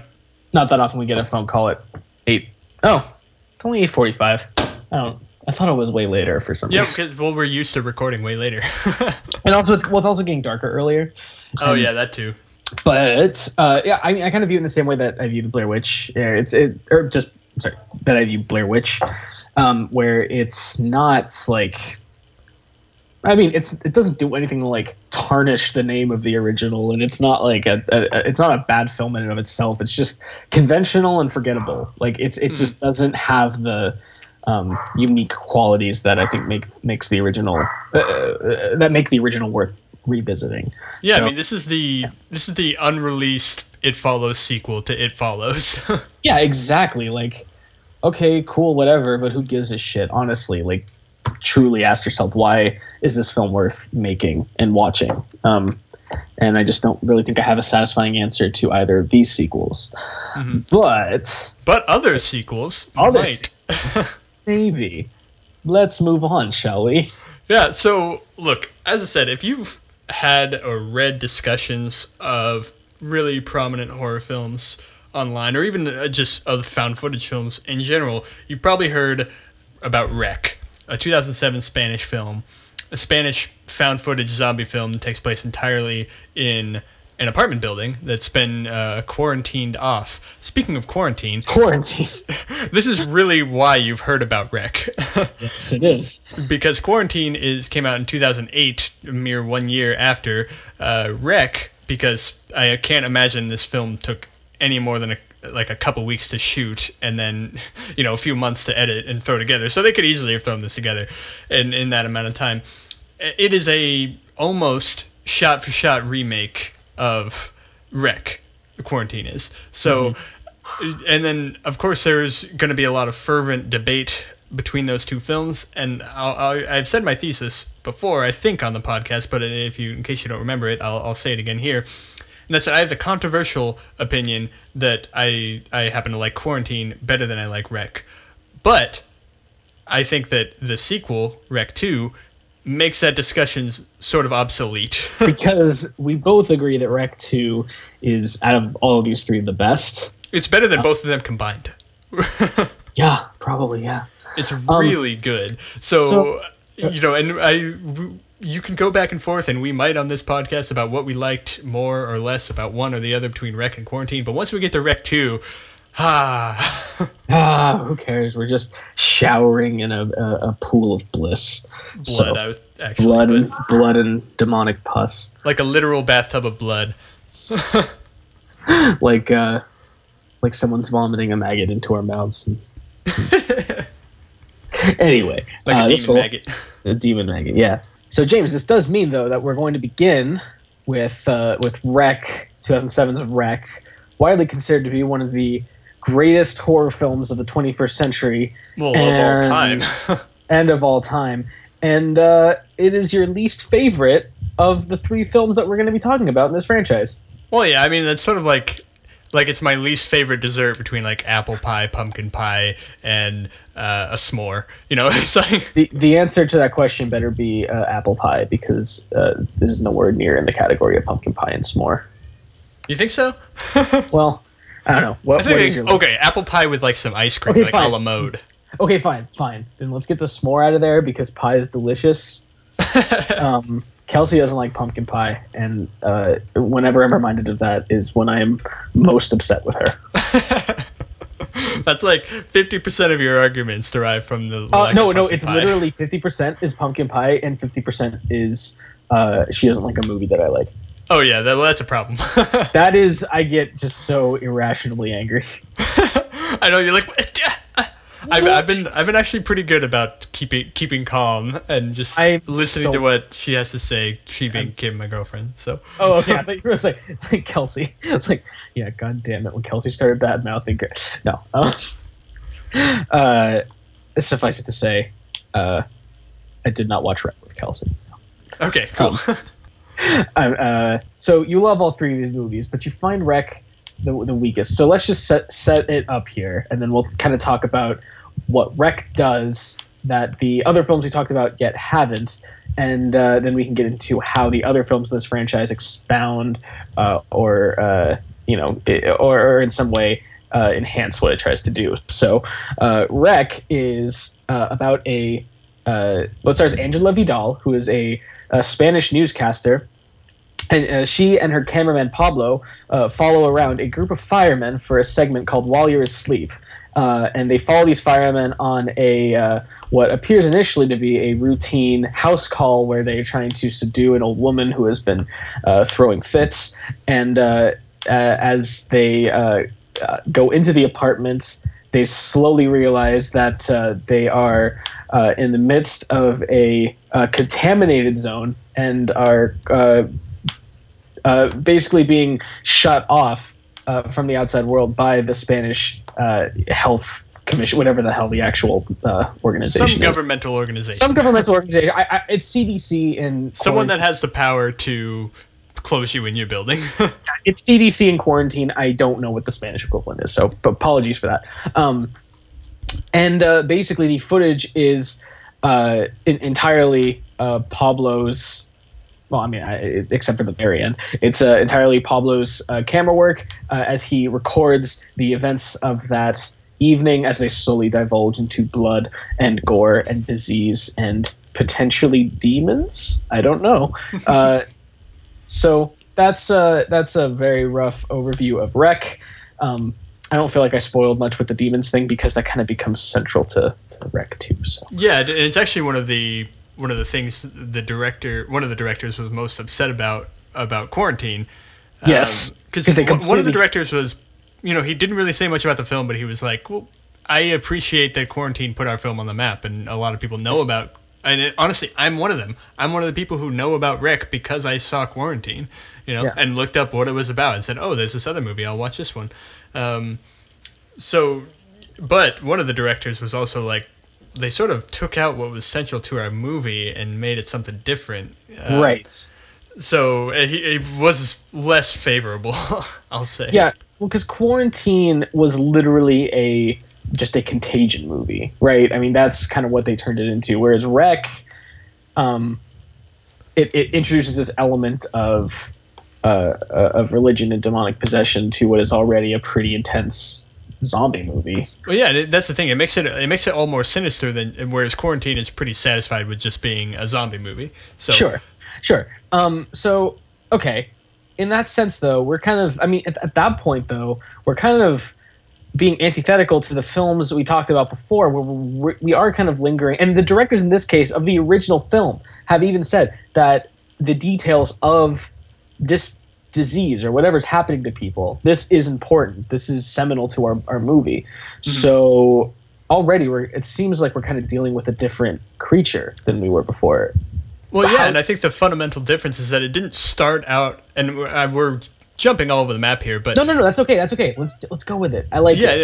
yeah. it didn't start out as one thing and then fund- it fundamentally becomes something different. You know, Sure. This this movie has always been exactly what it is. It is a it is a zombie film that works in demonic possession and adds immediacy with found footage and great performances. So that Yes. that managed to both tackle the human the human part of it because of as I said great performances and the style of style of filming uh, and deliver really effective scares. So it, it, it's a movie. It's a really unique movie in that it has its cake and eats it too, and that its sequel just continues to expand upon that means that it didn't really do. I mean, fundamentally, it didn't do much different, and that's why it, it sort of gets a pass, so to speak. Although I don't think it, you need to pass, give it a pass for much, but it's Uh-huh. it's different in other horror sequels because it doesn't take it in a new direction. You know, it's still just going there. I think it emphasizes different things. It's it's. I think it takes something that was a. a okay, I'm sorry. This might be a stupid metaphor, or it might be one of my amazing like metaphors. But it takes something that was it takes something that was a seed in the original and it plants it into a, a beautiful bloody tree. No, no, no. I like it. I like it.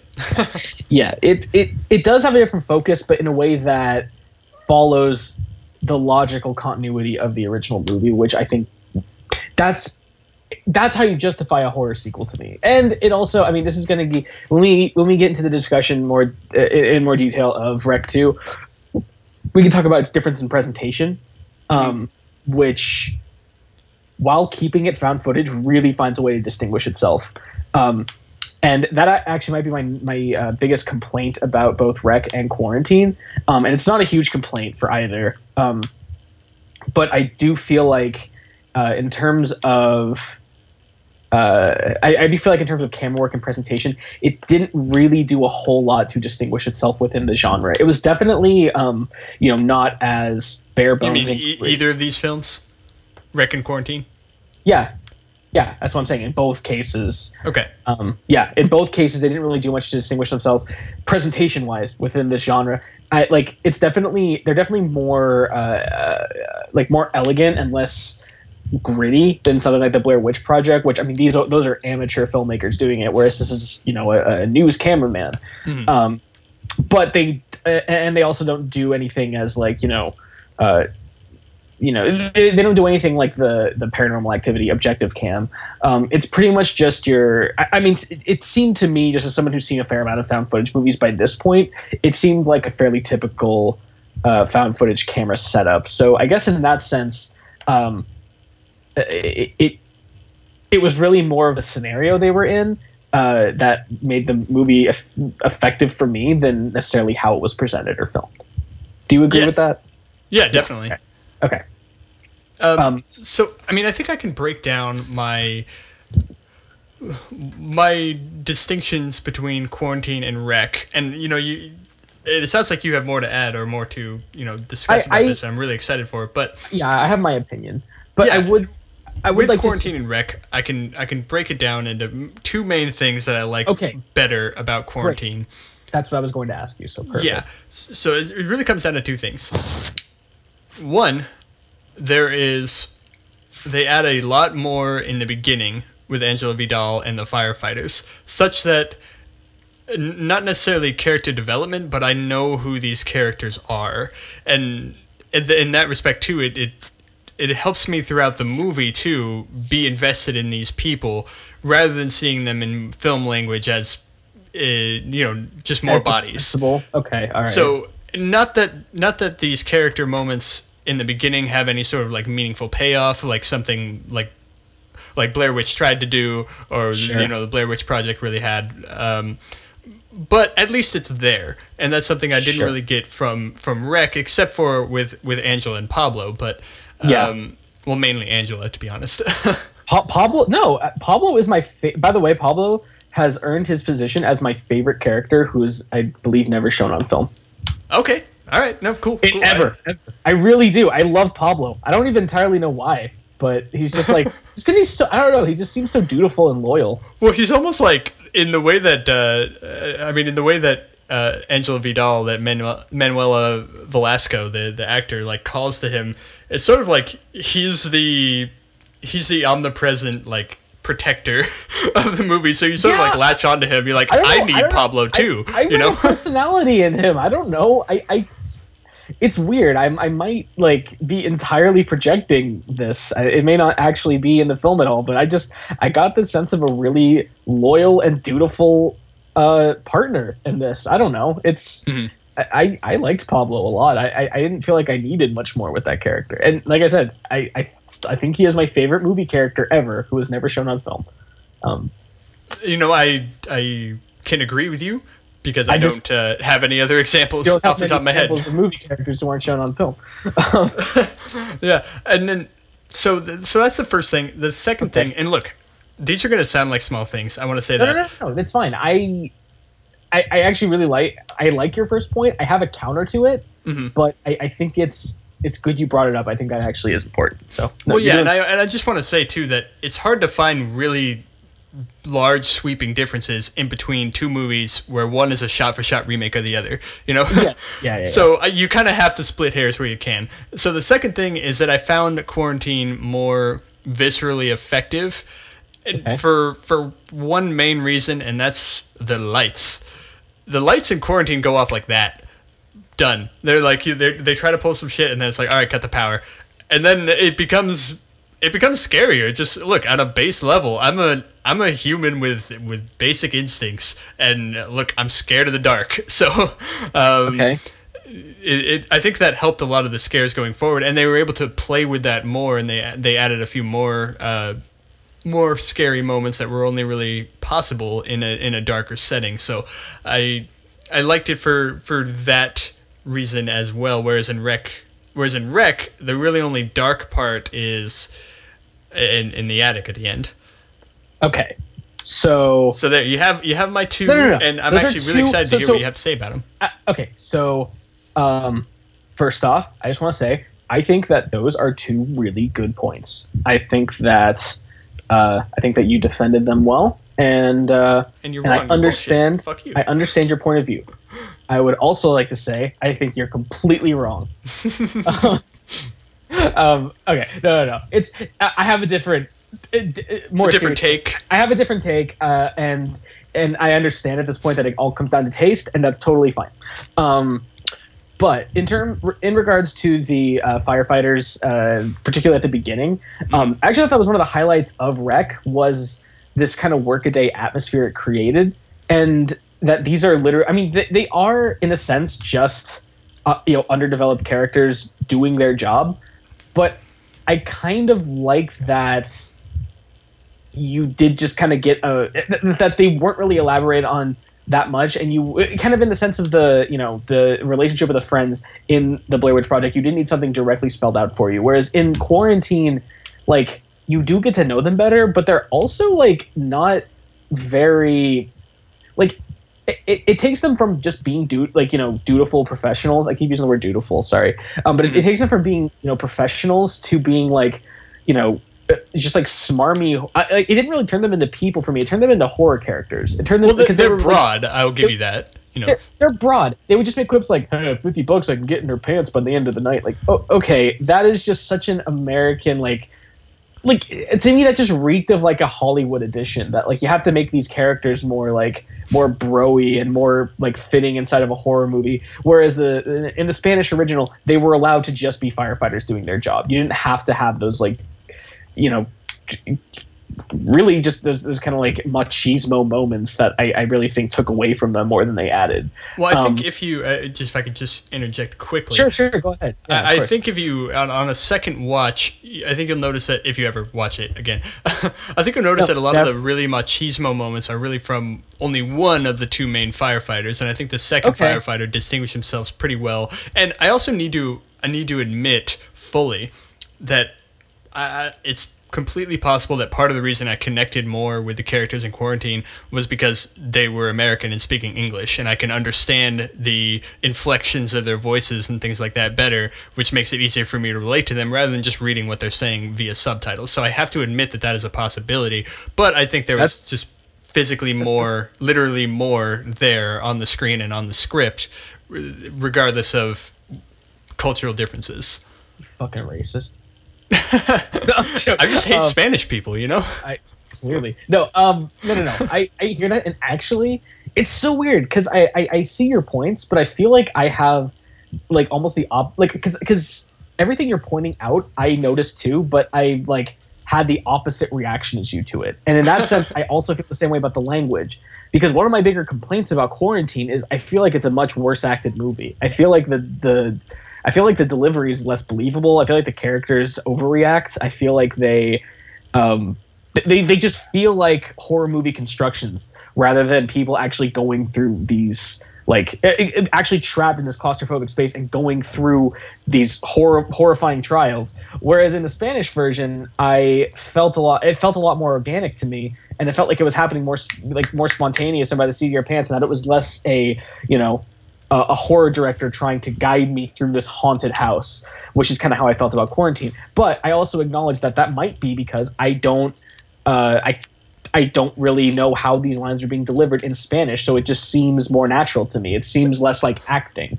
Like maybe Um, they're really bad Spanish actors. Yeah. well, no, no, no. You want you know one of the biggest examples of this, um, uh, Quentin Tarantino's Inglourious Basterds, because you know we have to mention Quentin Tarantino every podcast, Every podcast, yeah. every time it's a tradition. Um, so one of my favorite performances in that movie is Melanie Laurent as uh, um, Shosanna Dreyfus, and yeah. Uh, I mean, really, she was Shosanna. yeah, seriously, she was, she was just such a highlight. I loved loved her character, and I'm like, holy shit. I mean, Christoph Waltz, yes, needs to become a big star, and he did, thankfully. But I'm just like, fuck. Uh, Melanie Melanie Laurent needs to be in more stuff. She's great. Apparently, every French-speaking person who saw her performance thought she did a horrible job. Like, wow. yeah, apparently See, I did not know that.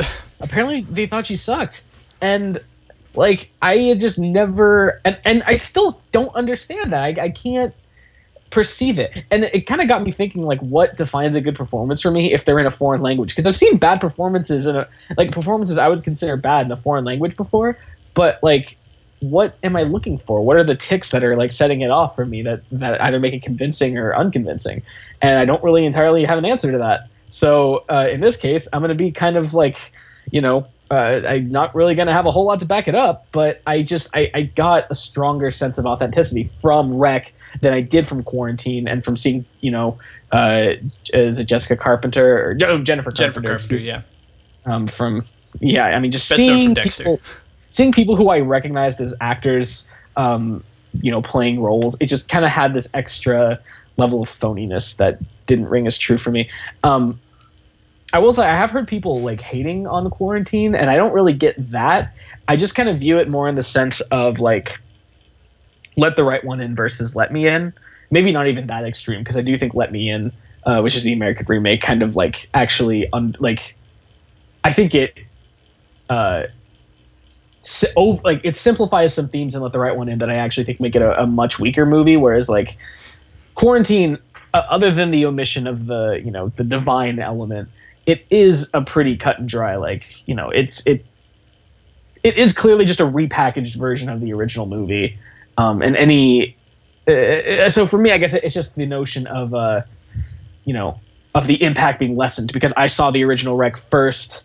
I um, and it just felt more fresh and original when I saw it there. Um, To your other point though, with the lighting, uh, I also disagree with that because, uh, and and and kind of for a similar reason, I felt like the, I mean, yeah, they keep the lights on longer in the original rec, but I also felt like the lighting seemed more organic. It it didn't seem like it was artificially lit like a Hollywood movie. Whereas in Quarantine, there are several scenes, particularly like where they're um, like where uh, um, you know the the man's trying to you know uh, break out of the um, break out of the room and he gets shot by the sniper across the street. Um, that scene in particular, I, I noticed like just it was lit in a way that made it seem more artificial. It had extra. Um, it, it had like extra, extra floodlights around the characters to define to you know emphasize them more, and th- that I don't know. I feel like that came about many times in the film where, like in the original, something would be left more obscure and you wouldn't be able to see it as clearly. And the filmmakers were okay with allowing for that, you know, kind of that little moment of ambiguity or uncertainty as to what a character was doing or whether they were, you know, uh, you know, directly threatening other characters or what was really going on. Um, whereas in Quarantine, I felt like everything was always lit to make sure that there was no confusion as to what the audience was looking at. And which normally is fine. I mean that's what lighting is for. But in the sense of a found footage movie it, it took me out of the moment a little bit. It kind of lessened the authenticity. Fair Um, enough. I mean, it's funny you should bring up that scene where the guy's breaking out because in quarantine, that's probably one of the best singular shots uh, Oh, in no, any of these. i'm not i'm not knocking the shot i was just talking about the lighting in particular in that scene Well, I, I mean, yeah, no, that's fine, and I just I wanted to bring up that shot anyway. You know, Sure, I was sure, going to in the future. Um, Yeah, yeah, yeah. Because like after after the guy is shot by the I keep saying shot now in a different context. After the guy has a bullet lodged in his brain by a sniper from across the roof, uh, um, uh, he's and he's sort of bleeding out on the floor. The camera goes to the outside, and you see half of the frame is on a window pane that's reflective of the body, and half the frame is outside, which in and of itself tells a whole message. You know, Yes. like death is either inside or outside, and and, and is also just it's a really impressive shot, and I I know that it sort of I, I even admit that it sort of takes me out of the found footage aspect of it because that's that's the kind of shot I would expect to see from a more traditional you know cinematographer angle. yeah yeah um wow actually that's a good point i don't think i ever hold on i'm actually pulling it up now because i have i have the video file and well, yeah, I, I don't I don't even think that shot was in Rec. No, it, it wasn't. It wasn't in Rec. Mhm. Um, so I mean, it is a, it is a bit dubious to call Quarantine a shot shot by shot remake. Um, but I mean, for for the most part, they do try they do kind of. Well, and a lot of the look, the bulk of it is a shot for shot remake. So It's there true. are, there are some true, additions and subtractions as we said, but. This is true. Um, yeah. No. Wow. That's a really good point. And uh, yeah, I didn't uh, I didn't think about the shot that way. Um, so yeah, look, I'm I'm willing to admit that if I view these movies apart from context, like you know in terms of you know just Rec literally came first. Um, while I still prefer Rec, they are pretty. I mean, they they, they do co- compare better than I think I was initially giving them credit for. Um, that said, I I don't know. I, I just can't help but feel I get a better. I, I have a more. Uh, I don't know. I, I have a better reaction to the original Rec. Just something connects with me more about it. I get more. Uh, I, I just get a more genuine feel from that movie. That, that is the. most, I mean, that's an incredibly vague thing to say, and I apologize. That's. It, it, Well, I mean, kind we're of sort happened. of we're sort of saying that like I mean this could this could easily be the same discussion if I'm like, "Oh, I don't like peanuts because they're salty and crunchy." And you're like, "I Yeah, love yeah, peanuts because they're salty and crunchy." Yeah, that's true. That's true. Um, yeah, I mean, I, I just it all comes down to the fact that I get a better sense of realism from the characters in the original rec. Um, I, I I thought it was more. I, I thought the way scenes were constructed were more suspenseful. I liked the, like the, the initial scene with the woman that they're going, the old woman that they're going to see in their room. I thought it played out uh, much more like you know, quietly and was a bit more prolonged in the original rec and you don't get as direct a view of it. Whereas in Quarantine, you know, they, they show it more clearly. It just seemed like all that just seemed to be symptomatic of Hollywood filmmaking needing to have less ambiguity and needing to just show you everything more directly rather than uh, keeping the emphasis on this, like the spontaneity of the found footage element.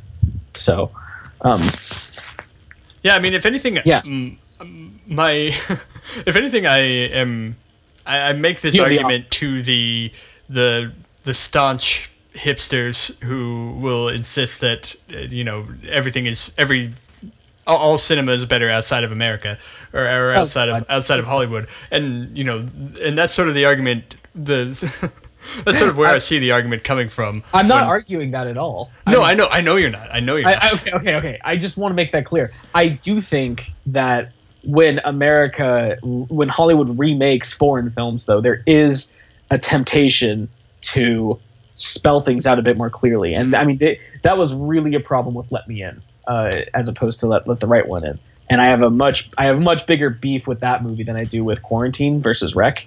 Um, but I do think that element is still there, and I do think it's attracted a bit from uh, how I felt about uh, Quarantine as a remake. So, um, but that, that, you know, not to say, not, not to imply that it's absolute garbage, not to you know disparage it too much. I just have a, a preference for for Rec over the original. I feel like it was just a more uh, uh, just overall a more like blood curdling and uh, Mhm. you know uh, tense experience.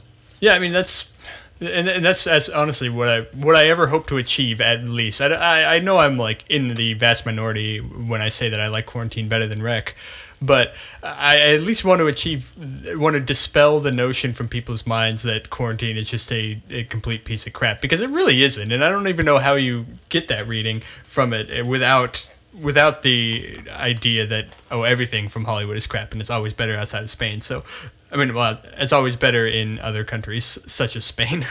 I just pulled up that shot you were talking about, by the way. It's only it, his body's only in frame for like one second, but man, that, that is actually pretty cool. I did not notice that before. yeah, I think I actually noticed that the first time I watched it. Which, That which, really wow, because his body they don't they don't, and I will say contrary to what I was just saying, they don't they don't hold on it at all. So it's definitely not like something that they made overtly like you know way too obvious. Um, it's definitely an element in the shot, but it's yeah wow that's cool. I'm glad you pointed that out actually. Yeah, I think there it there's a brief flash of it in in like uh like a half a second, and then like the light from the outside goes by it again, and you sort of see it for like a at least a, it feels like at least a second or two. I don't know. Yeah, yeah, But- yeah. No, you're right. It's a, yeah, it's that's uh, wow, that's really something, man. I I like that a lot, and and it's it's great that they could do something like that. And I, I do like when, and we're gonna get more into this with Rec 2 because I think there are more examples of this. Mhm. But I like when they can do interesting, uh, you know, they, they can create interesting compositions, even with the uh, you know the apparatus of a handheld camera that's supposed to be you know a you know a, a human uh, you know a human cameraman who is not necessarily focused on how to frame the best shot at that particular moment who's basically just recording and documenting what's happening um, that's pretty cool Yeah, and if someone ever asks me like, what can you do is- from a cinematography standpoint with found footage, I point to that scene. I'm like, watch that, Yeah. watch that shot. you can Yeah. do it. Yeah, yeah. That's Um, good and also, I want to bring up um, this that these both these movies have two of the most memorable horror shots that I can possibly think of, and that's actually not one of them.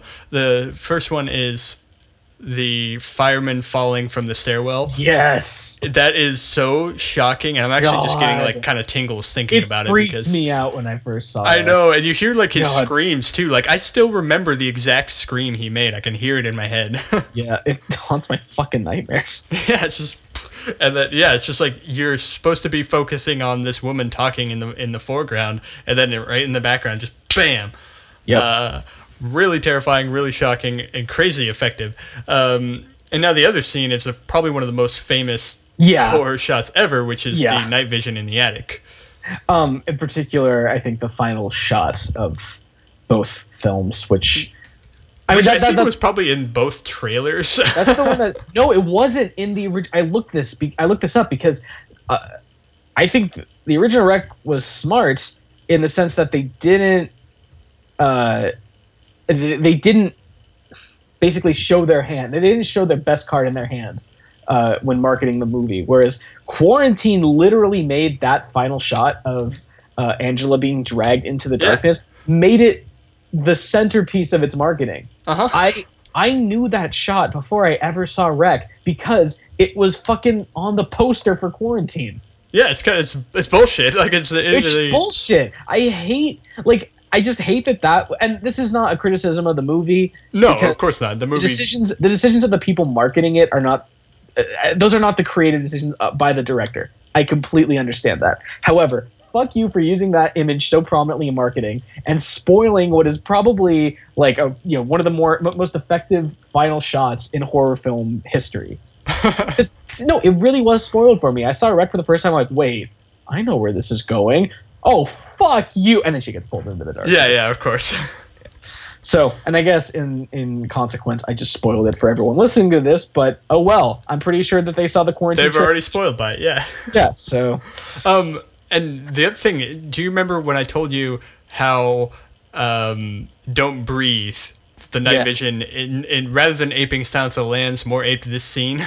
yes, yeah, I agree with. I think you're right with, about that. Yes. Um, yeah, because I, I don't know, it was it It- was no, seeing it- something in the background from our perspective. Uh, Uh-huh. Not not it didn't take the perspective of the killer like Silence of the Lambs did. So yeah. Oh, also, I saw Blair Witch right after I saw uh, Rec, and when uh, I don't even remember her name, the girl Lisa. was Lisa. Yeah, thank you. Was uh, crawling through the uh, the sewer. I I was really we're waiting for her to get pulled. for her to get pulled back. We're not gonna do a Rec. No, they didn't. They didn't pull a Rec. So, uh, you know, I think we're probably set up, think- and I like that we're able to still be friends. You know. Yeah, yeah. I don't, I don't hate you that much. Um, Bit. I might and just uh, with uh, but moving on to to Rec Two, So- the one that makes this discussion irrelevant. relevant, right? Because we both agree that Rec Two is the best out of all of these three movies, and I haven't seen the rest of the Rec series. You have told me to never, ever, ever do it. Uh, Look, I haven't seen Rec Four. Maybe it's a redemption. So maybe, yeah, okay. Rec yeah. Three is the worst piece of shit to ever grace cinema. Um, so actually, James, do you mind if I just introduce Rec Two with a little? se- It's not really a segue because I'm I've already declared that I'm doing it. yeah, yeah, But, go uh, nuts. Okay, so you we keep bringing this up because it's it's it's worth bringing up and it's awesome. Um, your uh, you know your your opinion of great film criticism and one that I share is that uh, a good comment on a film can only you know within reason can only be made about that film. Um, I mean, you could apply it maybe in, in a different other instances, but it, it's directed to this movie. It's not a broad generalization that really can apply to any movie you like or don't like. Mhm. Um, and uh, uh, that's absolutely true. I think you know that, that that good critics comment directly on the experience of watching this one movie and uh, um, leave it at that. And I, I I totally agree. So I was looking up reviews for Rec Two, and I came across two quotes. They're both on the Wikipedia page. Um, and I don't think I've read these. Oh yeah, it, it- it's the perfect. Uh, it, it- it's the perfect yin yang. It's day and night. One perfectly ascribe, uh, perfectly conforms to your opinion of, or at least it might. I I think it does conform to your opinion of good criticism. The other, the epitome of uh, uh, of absolute garbage commentary. The first one comes from Empire Magazine, uh, and uh, they said, "Here's a horror juddering with such in-your-face malevolent energy. It's like being caught in a first-person shooter possessed by the devil." Wow. That's brilliant. I, That like, is so good. It's a first-person shooter possessed by the devil. Brilliant. Um, the next review they they list, however, the Daily Mirror, which by the way, I mean it's the Daily Mirror, so you know whatever. Yeah, what do you? expect? But the Daily Mirror awarded the film two stars, and reviewer David Edwards stated it was, in quotes, a bit of a wreck. Whoa. I think that. I, and, and by the way, that's the only negative review listed in the reception section on the Wikipedia page for it. So um, I haven't obviously gone through and read all the negative reviews for Rec 2. Not that there are a ton of them, but there are a few. And uh, I, I- I'm just going to assume that that's kind of the nature of them. Just th- this snarky, condescending bullshit critical tone that just has to hate on a sequel to a successful and well acclaimed horror movie. Yeah, I mean, look, the pervasiveness of witticism in film criticism is it's unquantifiable almost. I mean, it's just it's just everywhere, and it's part part of the. I mean, films. It's a disease. A aggregate websites like Metacritic and Rotten Tomatoes are, are sort of part of this problem because it's always like, okay, let's cut out the one thing that Yeah. sums up the review. So everyone's looking for that big snappy line that they can say, you know, what's what is this what what is my review trying to say? And rather than making it something really pointed like the first line from Uh-huh. from Empire, you get more of the other end. Yeah. It was a wreck. I mean, I mean, it's it's not like this didn't exist before with movie poster and DVD covers. yeah, of course, that Like- too.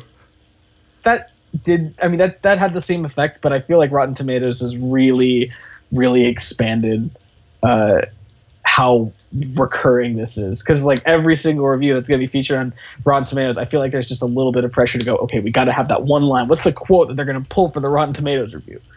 And God, no one should ever be writing with that mindset. No, you really shouldn't. In fact, some of my I, I've thought of some of my best reviews that I've looked back on uh, that have been published on like Game Revolution and places like that.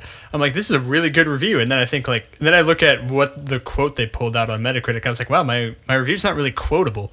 It's like, well, in that in that same That's- traditional witty way, and I'm like, that's not a bad thing. No, you want that. Trust me. yeah, I mean, um, on the subject of reviews, though, this movie really hasn't been reviewed all that often. It has It- 13 reviews on Metacritic, and that sort of lends itself to the idea that I pitched at the beginning that no one really talks about Rec 2. No one's really seen Rec 2. So if you can get out there and see Rec 2, I strongly suggest it.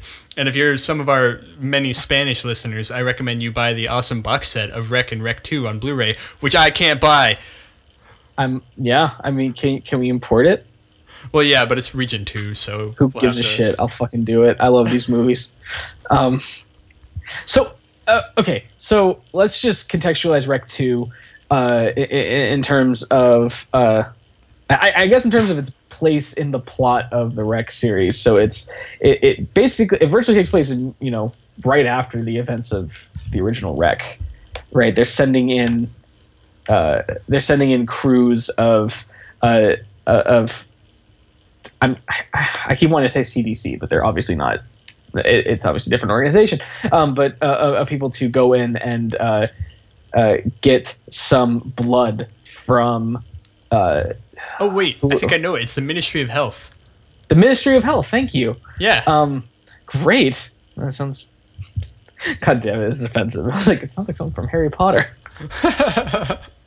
that sounds like Uh, foreign, like European or something. Sounds like some European fruity shit. anyway, um, uh, so Rec 2 pretty much takes place immediately after the original, um, where uh, uh, troops from the depart from the Ministry of Health are uh, going in to retrieve a sample of blood from uh, Tristana, the little girl who, well, not a little girl anymore, who ba- the, the the final demonic scary person from the original Rec um, in order to sort of better understand her the nature of her weird rabies like demonic disease um, and uh, along with them is uh, dr owen who uh, uh, is eventually uh, revealed to be a priest.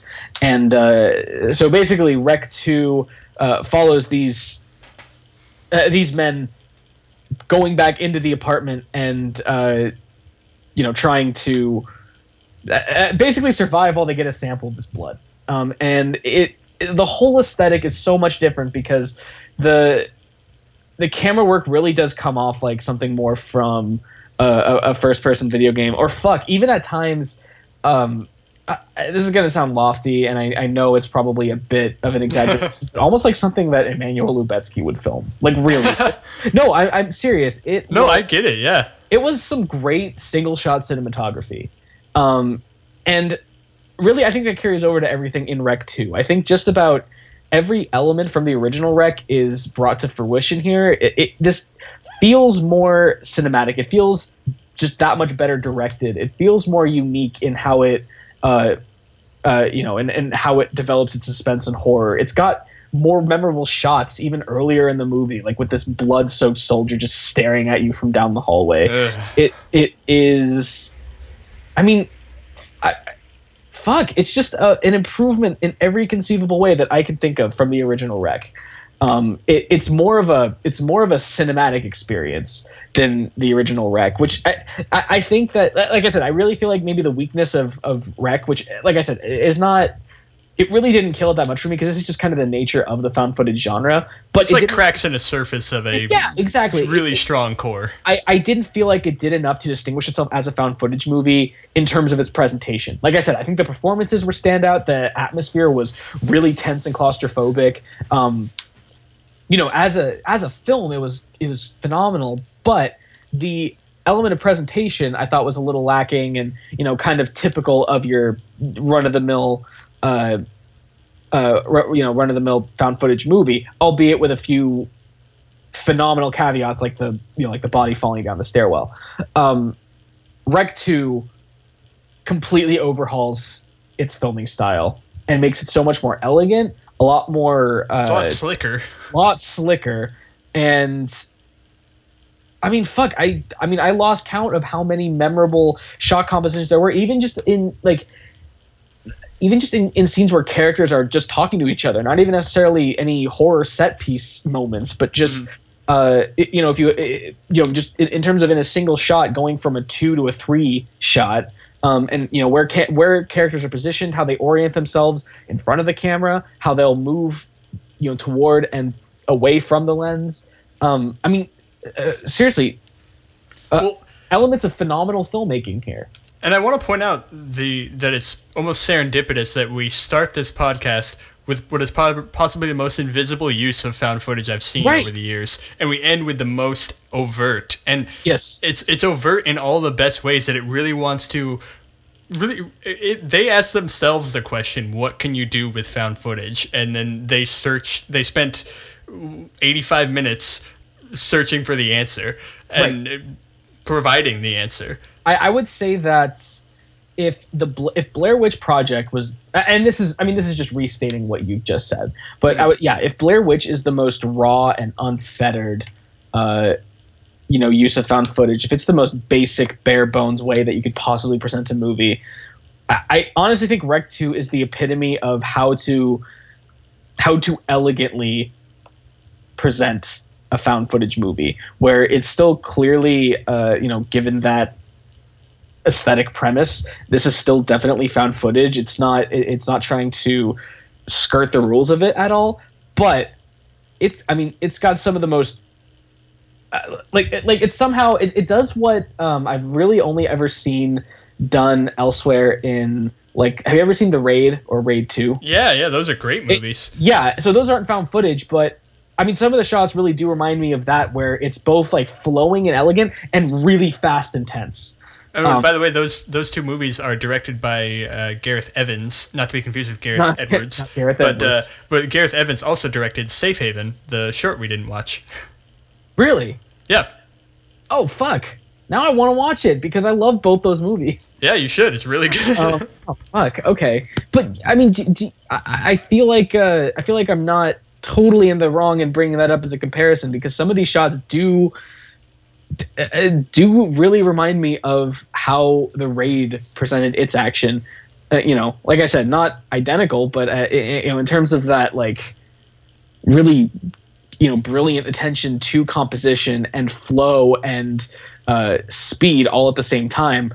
Uh, I, think it's on par, and that requires some really top-notch direction. And I think that that's where Fear Two. Oh my God! Rec 2 I'm sorry. Fear Revisited. Two Fear Revisited. I don't think that's his actual subtitle. It was just on the, Uh, I think that's just yeah. I know on the poster. the uh, the file I have right here says Fear Revisited. So, Fear 2 is a pretty good video game, though. oh, I believe it. Um, but yeah, I, I think that's where it really uh, stands out uh, if, with its presentation in a way that Rec One uh, I think was maybe a little lacking, while at the same time not. I, I don't think it sacrifices anything that Rec One had in spades. I, I think it has all of the I think it has all of the upsides of the original and none of the down. Which I mean, like I said, like the one downside, uh, and not even like, like- like you said, cracks in the surface. Um, I, I think it resolves its one flaw and just kicks everything up to eleven. yeah, no, that's that's the one thing you're gonna notice about this movie. This movie is like, this is traveling at 60 miles an hour at least. Like it starts at 60. Yeah, uh, which makes it a really intense, as you said earlier, I think cinematic experience. You know, it, it- I would have loved to have been able to see this movie in theaters. Me You too. know, that would have been, oh, that would have been awesome. Yeah. Um, I, I do think it's important to point out, like you know, just because our number one complaint about sequels, uh, uh, the the other sequels we've talked about so far is that they they don't really seem to share values with the original movie. They they kind of have a different mission statement.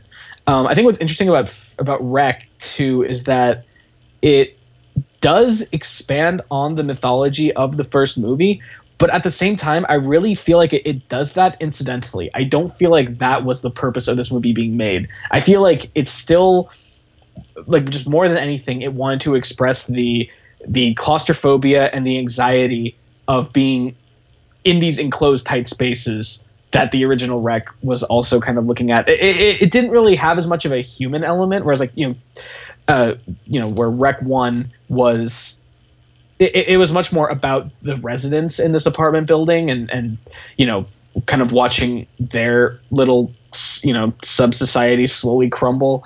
Uh, Rec Two doesn't doesn't really put the focus as much on that, but in terms of conveying these, in terms of the emotions it's trying to convey, I feel like it, it does align itself with the original Rec pretty neatly. well, I so can sort of give like a perfect example of that. yeah, and that's both expanding on the mythology but not really making that its centerpiece and so later later in the movie they're trying to the whole time they're trying to find the, this girl you mentioned this Tristana Medeiros Uh-huh. um, and they get to the they get to the point where it's like oh she's in the attic but they're like no no she's not in the attic we were just there but this this uh, possessed you know zombie is insisting that there that she is there and what turns out is that they need night vision to see her.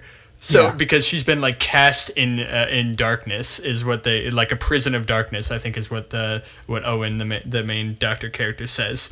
yeah. It's like oh okay she's been cast in a prison of darkness. Well, and, and they we say that the light blinds them from seeing the path. Yeah, yeah. So I mean, and and that yes, you're expanding on the mythology, but that's not the point. The point is of to That- pull now up you- a very brilliant conceit to terrify you. Right now, you have to do it in the dark. yeah, and it's awesome, and it works both to and on a level that it terrifies the audience and that it terrifies the characters the audience are watching. So it works on so many levels, and Yeah. it's not just because oh we really want to find out where this demon came from. But that's kind of what's funny is that I feel like, um, you know, an American horror like, uh, like like an American production company would be perfectly happy with Rec 2 because it it does, I mean, it, it does kind of enfranchise the ideas in the original Rec. It does make this a more specific kind of you know zombie story or a more specific kind of possession story. It it, it makes it its own. It, it gives it its own franchise identity, but you don't feel like you know it, the goal was not to then create a rec franchise the goal was to find new ways to like you said to scare the pants off you um, and yeah i feel like that that is its own that requires its own kind of genius it's Wait, not this it's not- this movie this is a rare horror sequel that is still has the the hand of the director in it. You know, I mean, not just in it. The the original directors both returned and they they wrote it as well. So you know, they're they're you get the sense that this is the movie they sincerely want to be making as a right. follow up to the to the movie that put them on the map. They're like, great, this did well. Now we really get to go for it. Now we and, can have more fun. I get the sense that they are having fun as filmmakers in here. In yeah, this. I mean, and they're doing stuff with found footage. They're they're using like body cams, and you can like cut in like other other people's viewpoints into the main screen. So, and they're using multiple different cameras from different from different groups that are oh, coming oh, yeah, in at different times throughout the movie. Yeah, they're more yeah they're more playful. It'll pop up in a corner of the screen, and then it'll blow up to the entire uh, you know, to the entire uh, oh my god, to the entire screen, and you get to see that character's perspective. Then it'll cut back, and like they can still have fun with cross cutting. They don't they don't this they don't keep to the rigid rules of just raw down and dirty found footage. They have mm-hmm. more fun with it, but at the same time they never violate their own rules. It's it's and, and this is the, Man, the point I, I was trying to make earlier that this movie definitely knows like it's not it's not trying to to trick you anymore. This is the first no. found footage movie in a long time that I feel like has stopped trying to trick us into believing that found footage is real. You know, um, yeah, yeah. everyone is trying to sort of trying to capture that spirit, or in Blair Witch's in, in Blair Witch, the 2016 Blair Witch, they're trying to avoid being found footage. um, right. So they're just like actually saying, look, everyone's in on it. Everyone knows that found footage is, you know, BS, so to real. speak. Yeah let's let's use it for for exactly that and make it work better. That's true, and I I do wonder if that. Oh man, I mean, I don't think we could have structured this this episode better because we are because like you said, we're literally starting with the both the first major found footage success uh, and also that it, the you know the most unfettered and then we're ending with i think what might be the future of successful found footage movies i think it might be the uh, uh, almost like a I don't know, kind of in the same way that that mainstream horror kind of went postmodern. I feel like I feel like maybe found footage will too, where it's no longer trying to suspend your disbelief. It is using found footage as a device to get certain shots, or maybe to, as an excuse to do long takes or something like that. But it'll um, it'll deliberately stylize itself. I think that that might I, you know, that might be the future of found footage because I, I feel like, um, you know, because like I said, watching Blair Witch today, eh, Blair Witch Project today, excuse me, I need to clarify that. Um, it's still very effective. I was surprised at how, uh, at, you know, how little that movie strained believability and how effective that ultimately made it. And I also want to be um, clear before you move on that oh, yeah, you mean today as a general term, not that you literally watched Blair Witch Project no, today. No, I mean contemporarily. Yes. Yeah. okay, James, you caught me. I, hadn't actually watched anything before today, and I cranked everything in 15 minutes before the podcast. Great. It's basically okay, like, It's basically like Neo in the Matrix. Um. Uh. Uh. But and, like I said, so I, I think that movie still works, but I do want because I I don't see anyone ever making a movie that convincing again a, a, found footage movie that convincing again. No one's going to go through that much effort. No one's going to go th- to that degree of viral marketing. And it wouldn't something. even work if they did. You know, we're smarter and more tech savvy as a society. Right. We know now. We know too much. And so that's never going to happen again. That's gone. And that, that makes, I mean, to me, that makes the Blair Witch Project all the more special. But what's left, I think that Rec 2 kind of points the way to where it can go in the future and it sucks because you know you're you're right, but this movie also came out seven years ago, and we're still left with and found footage still, bullshit. We still have the have the current Blair Witch. Um, yeah, so I, who knows? But I I'm just saying I I think. Uh, I think anyone, any directors out there who are looking to see what you can really do with it, I think Rec 2 is is the perfect place to start. Yeah, um, I mean, it's as this isn't just for directors. I want everyone to see this. Scream this movie from the mountaintops. Yes. It's great. Yeah. And also, it is. I think it's got maybe an even more effective uh, final, or or at least a more disturbing final uh, section than mm-hmm. I think the erected. Yeah, it, no, it's it is disturbing, and, which, and it's and also. It it actually is. It does also incorporate the the shot from the original uh, Rec finale, but uh, adds a bit more to it. yeah. I don't. I really don't want to spoil that one. No, It's- not at all. I'm not not going well, to. I'm not going to do that. But uh, it's delightfully disgusting. All right, and now for our review of Seven. Oh, I was I was going to say now for a review of uh, Quarantine Two Terminal. Terminal. the straight to DVD. Uh, Straight sequel DVD release. Yes. How do That we? was not a shot for shot remake of Rec 2. Unfortunate. Yeah. Okay. So yes, he- here's another fundamental difference between Rec. I, mean, I know we're winding down, but just here's another fundamental difference between Rec One and Rec Two. Rec One, someone can do a shot-by-shot remake of Rec One.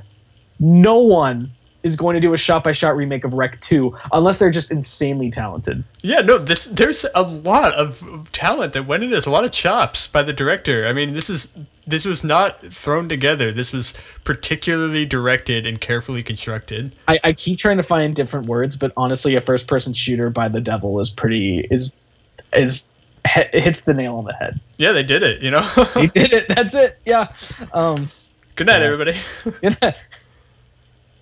uh, well, speaking of good night, this actually is not the first time. is- I up, mean, yeah. this is a, pretty much the first time I should say where we're not finishing a podcast at like 1 a.m. Granted, just- we're recording a few days later, but still. Ah, I mean, look, look, come on. This was what seven movies we did? Seven movies. Seven movies, Just yeah. seven fucking movies. Which is why this is going to be like at least two and a half hours. So, At least. But we did it, James. We fucking did it. no, and this is a. Gr- I'm stoked on this episode. I am too. Uh, I am too. Um, yeah, it turns out, I, and I have to say, you know, because we're, you know, I, I, I feel like, uh, I feel like this is the I learned something today part of our podcast. Um, I did learn something today.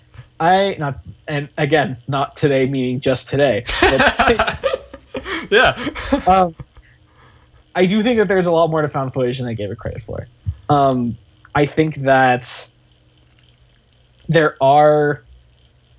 I think that I, I still think that the bulk of, of films I see that use it as a technique underutilize it, hmm but I also feel like I've really uh, I've become more aware of its potential, and um, and I've also just seen like because I, I I think Rec Two represents its potential. I think Blair Witch represents why it was important in the first place. But but Blair Witch Project is like I mean that that's like a lost paradise. That's that's paradise lost. That is we are too we are too cynical and doubtful as a society to ever have the Blair Witch Project again. But I'm happy we have the one we have. Um, and yeah, I I would love to see uh I, I would love to see a really strong director take on found footage. I would love to. Oh, you know what I would love? I would Hmm. love to see Alfonso Cuarón direct a found footage horror film shot by Emmanuel Lubezki. I think you would get Oh my something. god. I think you would get something not too far away from from Rec Two, or at least in terms of how it's presented. Definitely, yeah. Um, I don't know. I feel I feel like found footage as a as a whole, you could look at you know there's there's that discussion. I think I can't remember who said it. Maybe it was like James Madison when he was talking about like r- people's rights, like free speech and stuff. That there's going to be these noxious branches. In my in my mind, the whole tree is noxious of found footage, but there are some really good branches. there you go. so um, it's it's hard because it's by nature a, a, a subgenre that straddles the line between legitimate, uh, you know, le- legitimate aesthetic style and a gimmick. mhm. And uh, it, it's obviously not necessarily a gimmick, but I feel like more often than not, that's what it's used as. Um, so and if anything, it- we've it- showed you that that's a damn shame. it's a damn shame, and and that, that, that's the thing though. It's it's something that's basically having to be reinvented every single new movie that comes out because anytime it's done successfully, it's been done. And then any film that kind of follows in that uh, that emulates that initial groundbreaking movie is just retreading the same ground. It's it's just it's more difficult because you're constantly having to reinvent it. So I yeah, feel great. I do too. Um, and also, I am just forever thankful that you uh, told me to watch Rec and Rec 2.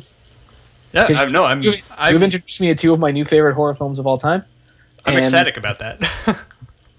Yeah, fucking loved it. And actually, now I want to check out VHS uh, particularly the uh, segments directed by um, Gareth Robert- Evans. Gareth Ev- Evans. Gareth Evans, the n- director of Rogue One, a Star Wars story.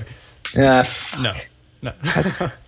well, at least I didn't mistake uh, Gareth Edwards for uh, uh, Josh Trank. No, Colin Trevorrow. Colin Trevorrow. Thank you. Yeah. you did it. did it, Hooray! Next time, Mike won't mess up Tom Hanks and Tom Cruise. You've been really good about that. I don't even think it came oh up God, once I just realized we Sully. reviewed a Tom Hanks movie last time, and I don't think I screwed it up once. Yeah, no, I actually went through the recording. and I didn't. I don't remember you doing that once. So, Woo!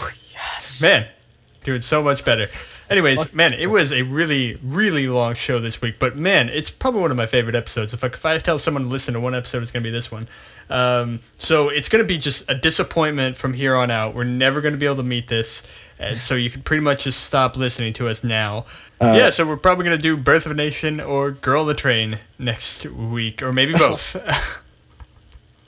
Maybe there'll be a perfect dialogue for one another. Who knows? Yeah, maybe we'll have another, a whole nother themed episode that perfectly ex- that goes from Girl on the Train and ends with Birth of a Nation, creating this long, beautiful chain. But probably not. Probably not. No. So thank you for listening.